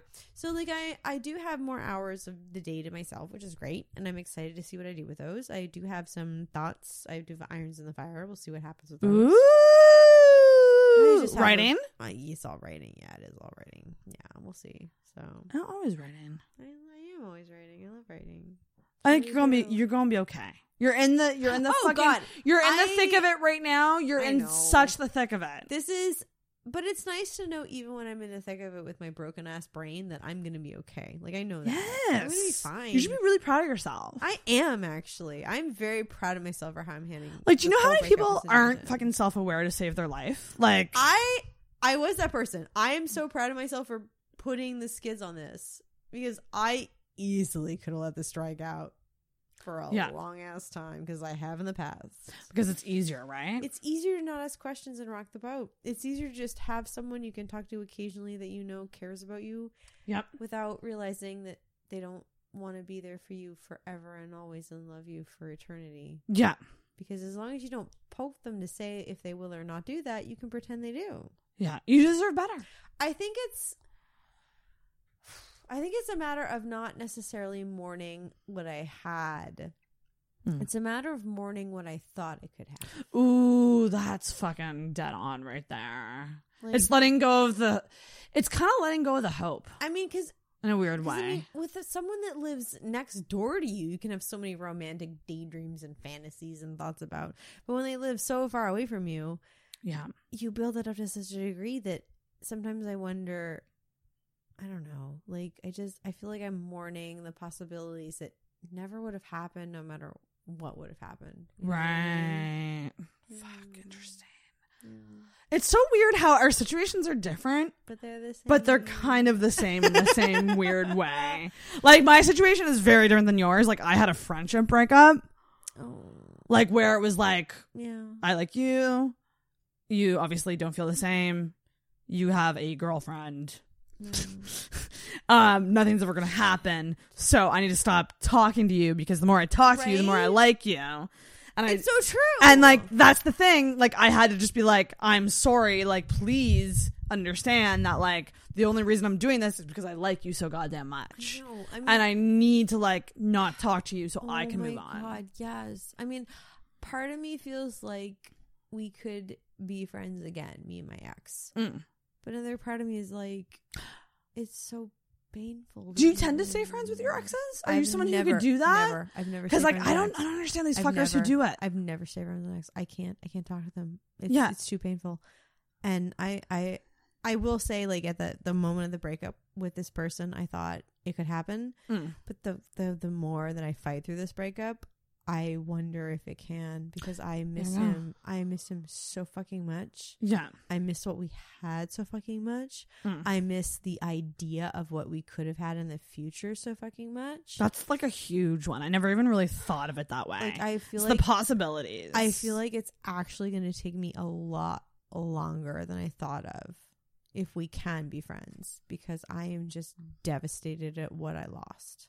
But, like, he should be devastated at what he lost. But that's the thing. Like, I would hope that he's at least a little devastated. Yeah. But, I mean, you can't go up to your ex and message them and be like, hey, are you real fucking sad? Are you real fucking sad that you had to delete all my porn and I'm not here to, like, tell you I'm into you and, like, I can't ask you about what movies you saw? Like, but I guess what I mean by that is, like, in both of our cases, like, we're both very giving people. We're both people who give our all to somebody. Literally. And so, like, when they when it ends, like, in both situations, Jesus, they should be it's like a you're welcome next. Like, it's your welcome next. You know, like, we did what we could and we would have been great. Oh my God, we would have been so great. So, like, you're welcome. I mean, that's moving on. You are welcome. You're welcome that we got to experience what we did together and we got to grow as people, because, I mean, I know I grew as a person tenfold. Yeah, there you go. He did so much for me. Yeah. And I hope that I did at least a ton of that for him. And you gotta have. Like, there's no way you didn't, you know? Like, I certainly like to think so. Yeah. But we don't always know. And that's, like, the tricky part about the long distance too. Like, it's a lot harder to know. I know. To gauge. It really... But then you won't run into them down the street. So that's the other silver lining. I know. I don't have to worry about my hair looks like shit or my skin's broken out. You can walk around looking like shit as much as you want. Or I've gained like 10 fucking pounds since this fucking breakup because I can't stop eating hamburgers. Oh my God. And drinking wine. I'm a mess. I always think but that he'll like never know because he's not in this country. There you go. It's like when you know your crush isn't in town, you're like, I don't have to dress up. Shit. And I'm just gonna melt all over this couch. But there's definitely advantages to the fact that he's not here. There are huge. It's the it makes the out of mind a lot more easier. It is. But like the social media thing, are you like? Would you ever consider blocking? This is the question. When the breakup happened, I told him first off the bat, I'm not gonna remove you from my friends list. But if you would like to remove me, I will understand and respect that. Mm-hmm. And he said, listen, if you need to block me, do it. You both said the same thing to each other. We said the same thing. It's the nicest breakup ever. It is the nicest breakup ever. Like I don't want to do this, but if you do, I'll understand. This is why it's my most adult breakup ever. It's so fucking reasonable, but at the same, but while that's great, at the same time, it means none of us win anything. Yeah, because it means I can't make any vague bullshit. I've deleted so many. There's ways around that. I've made and deleted so many tweets. Oh God, dude! Because I'll post something, and I'll be like, he's gonna think that's pathetic, and I'll get rid of it, or I'll be like, here's a song that I'm listening to that means about my breakup, and I'm like, that's sad. You should remove that. Don't do that. Be the other girl. But fuck. But there's ways around it though. You can filter. And... But this is the thing. I don't know if it was smarter for me to keep him right away, or if I should have said maybe we'll be refriend. I don't know if it's prolonging my pain to see anything. Well, that was the thing. When I broke it off with my friend, I'm putting it in quotes. You should. I was like, I don't want to talk anymore. Did you block him? No, and block. Right? You don't. Right? I wouldn't block him from seeing my shit.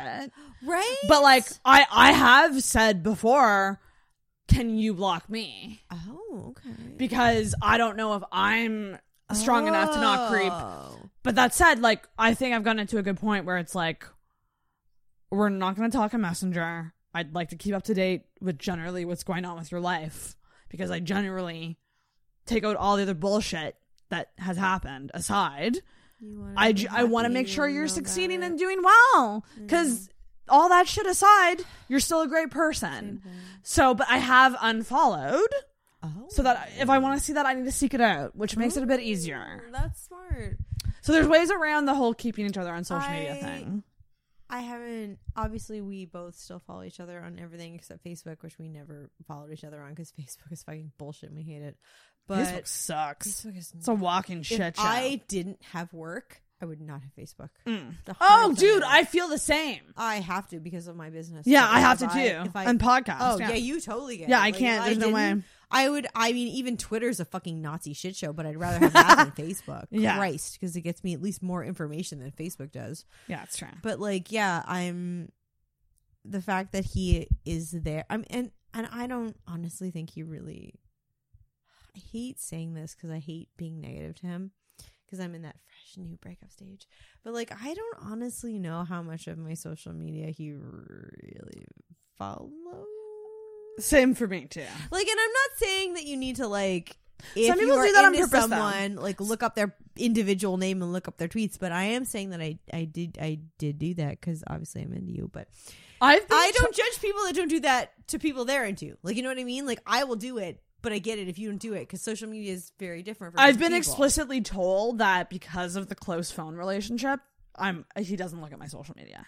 Oh, that's interesting. Yeah, he said he told me that the people he has closer relationships with, he does not really follow their online personas because it's not the accurate. Can I drunkenly confess to you a secret that I feel is correct? Yes. I don't think he ever told any of his friends about me.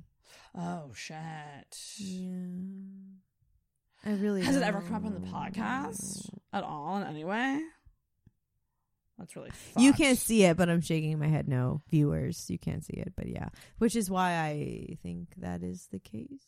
Yeah, I had a nightmare once where I went to visit him, and one of his podcast friends actually was in the area I was visiting in and didn't recognize me, and I was like, why don't you know who I am? And God, I told that would be the worst. Him about that, and I was like, I had this crazy dream that so-and-so didn't know anything about me, and he's like, that's a terrible dream, I never do that to you.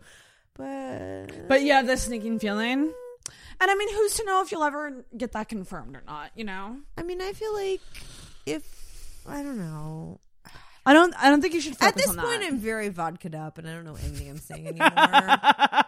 Let's just end the fucking podcast and say that Ariana Grande's Thank You Next album is the shit. No, honestly, literally. Oh, my God, that's right. Because, you do learn something, I think, from every one of your... I know I do, from every one of your exes. I can pinpoint certain life experiences and recipes that I've learned from every one of my exes.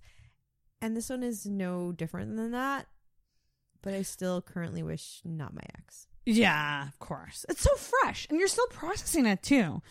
Like, the processing time is a long time. So, I mean, like, the fact that you're even at this point now, I don't necessarily agree to the Charlotte point of view where you have to have your relationship to get to the point of when you're okay with someone, like, getting over them.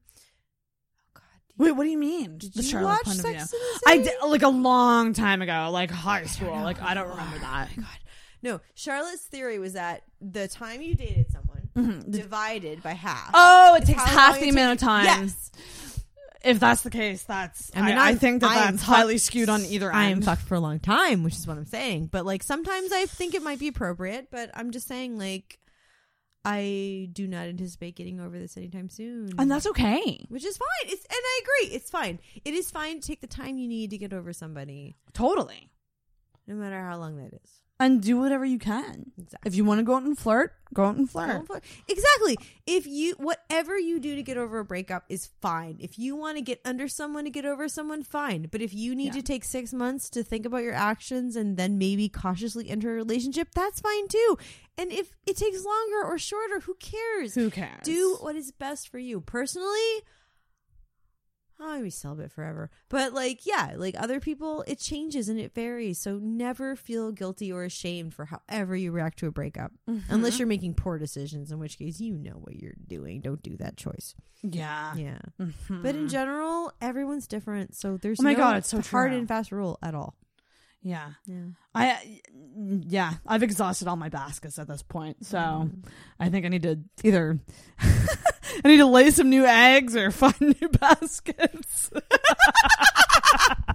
Okay. Let's order McDonald's and let's end this podcast. This is a stereotype in a podcast, by the way. Like, I don't fucking care. My heart is broken. Drunk girls and junk. No, but it's true. My heart is broken and I miss him, so I don't care. Let's get nuggets. You're gonna be great. I thank you.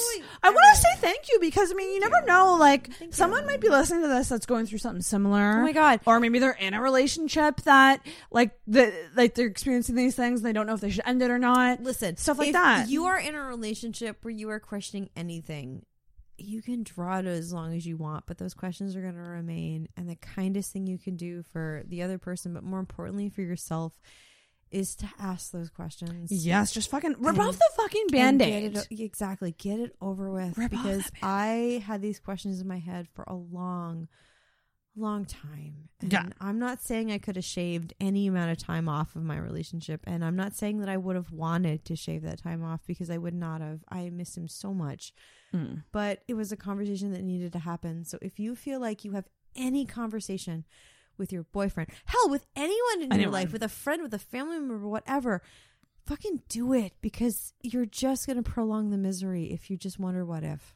Mm-hmm. So please, that's like the key message of this episode. Like, please, talk to the people in your life when you have questions and issues because it's going to be beneficial for you and them and everyone in the long run. Yeah, short-term loss, long-term gain. Yeah, that's exactly it. Don't believe in the sunk cost fallacy. Doesn't matter how much time you've been with someone. If suddenly you're unhappy, you're unhappy. Mm. Yep. Get the fuck out. Get the fuck out. Or take actions to fix it. But if you can't fix it, get the fuck out. Yeah. Yep. Fuck. Well, I hate that we're ending on kind of a downer. I know. It's a positive, but it's downer, you know. But this is a fact of life. I think there's a lot of sad people out there. Join the club. Life can be a downer, but doesn't mean life will always be a downer. Mm. There are highs and lows, and unfortunately, the lows fucking suck, and they're going to stick with you probably more than the highs will. Yep. And the thing is like, if you have something that you think, like, is part of you that you should talk to a professional about, fucking do it. Because it's truly not feeling like I will ever be in a relationship again. I mean, because I don't think I'll let it. I think I'll push it away before it even gets to me. And I am honestly in that fear moment myself, which is why I made the therapy appointment. I am going through some shit and I need someone to help guide me through it. And they will look at you with like a third party eye. Exactly. Like right now I feel like I've given all I can give. And even with a great, decent, amazing stand-up guy, I could make it work. So what's wrong with me? But It's not a message of who's wrong with anybody. That's exactly. Nobody was wrong in my breakup. He wasn't wrong and I wasn't wrong. We were just people that didn't mesh in different phases. Yep, different aspects of life. Yeah, that didn't mesh. Life is such a wild kaleidoscope. The fact that your kaleidoscope is going to match with someone else's kaleidoscope 9 times out of 10 isn't going to work. You're going to need help to get there. So, like, never be afraid of counseling and help because it's very important. Oh, God, so true. I got $500 I can use towards that. Girl, you get more than I do. Take it. I know. I'm thinking about it, man. Do it. It's just as soon as you do that therapy, like, you get in there. That's like 2.3 sessions in Nova Scotia. It's going to open the floodgates, though, dude. Like, it's important. The floodgates, like, you know that first therapy session where you sit down and, like, you finally say it all? I'm like, terrified for my first session, but I'm also really excited for it. Yeah, I think it'll be good for you. I mean, even if the first one's a wash, it's going to be a wash. The second one, I'll probably get my shit together. I hate that the first one's always, like, an intro. It's like a date. Yeah. It's like a date. You're figuring out if you're the right people for each other. Yeah. Yeah, and never be afraid to break up with a therapist if you think they're not right for you. That's a good point. Hot topic. Sometimes therapists are not right compatible for you. Yeah. They're not compatible, so and it's not bad on you or them, just like a relationship, but sometimes they might not be coming from a point of view that matches with yours. So if you have like a shitty, like, let's say your dad was really shitty and your therapist dad was awesome to them, they're not gonna get your shit. Get a new therapist. Like, don't be afraid to shop around therapy. I'm hoping my first therapist is gonna be great, but if they're not, I'm going to keep looking because I know what I want and I know what I need and I need guidance. God damn. Yay for self-work. I'm a fountain of sad wisdom. Self-work gets a ding. Ding. Shannon, thank you so much, darling. Thank you for having me. You're wonderful and you deserve the world. Oh my gosh, and I know you will get there. I will. And I'm sorry that things are shitty, but it's okay. It's breakups. We're gonna live this messy single life together. Yes, we are. We're fucking gonna live together. Yeah, single girl troop. Ow! And we still got it. We just gotta join forces and go out there. We still got it. We just need people that also get it. Get us. Yep. Gotta get people to get us. That's a ding. That's a ding. I ding ding. So that's the end of the episode. I usually end it with a bell ring. Let's order it with nuggets. Let's order nuggets.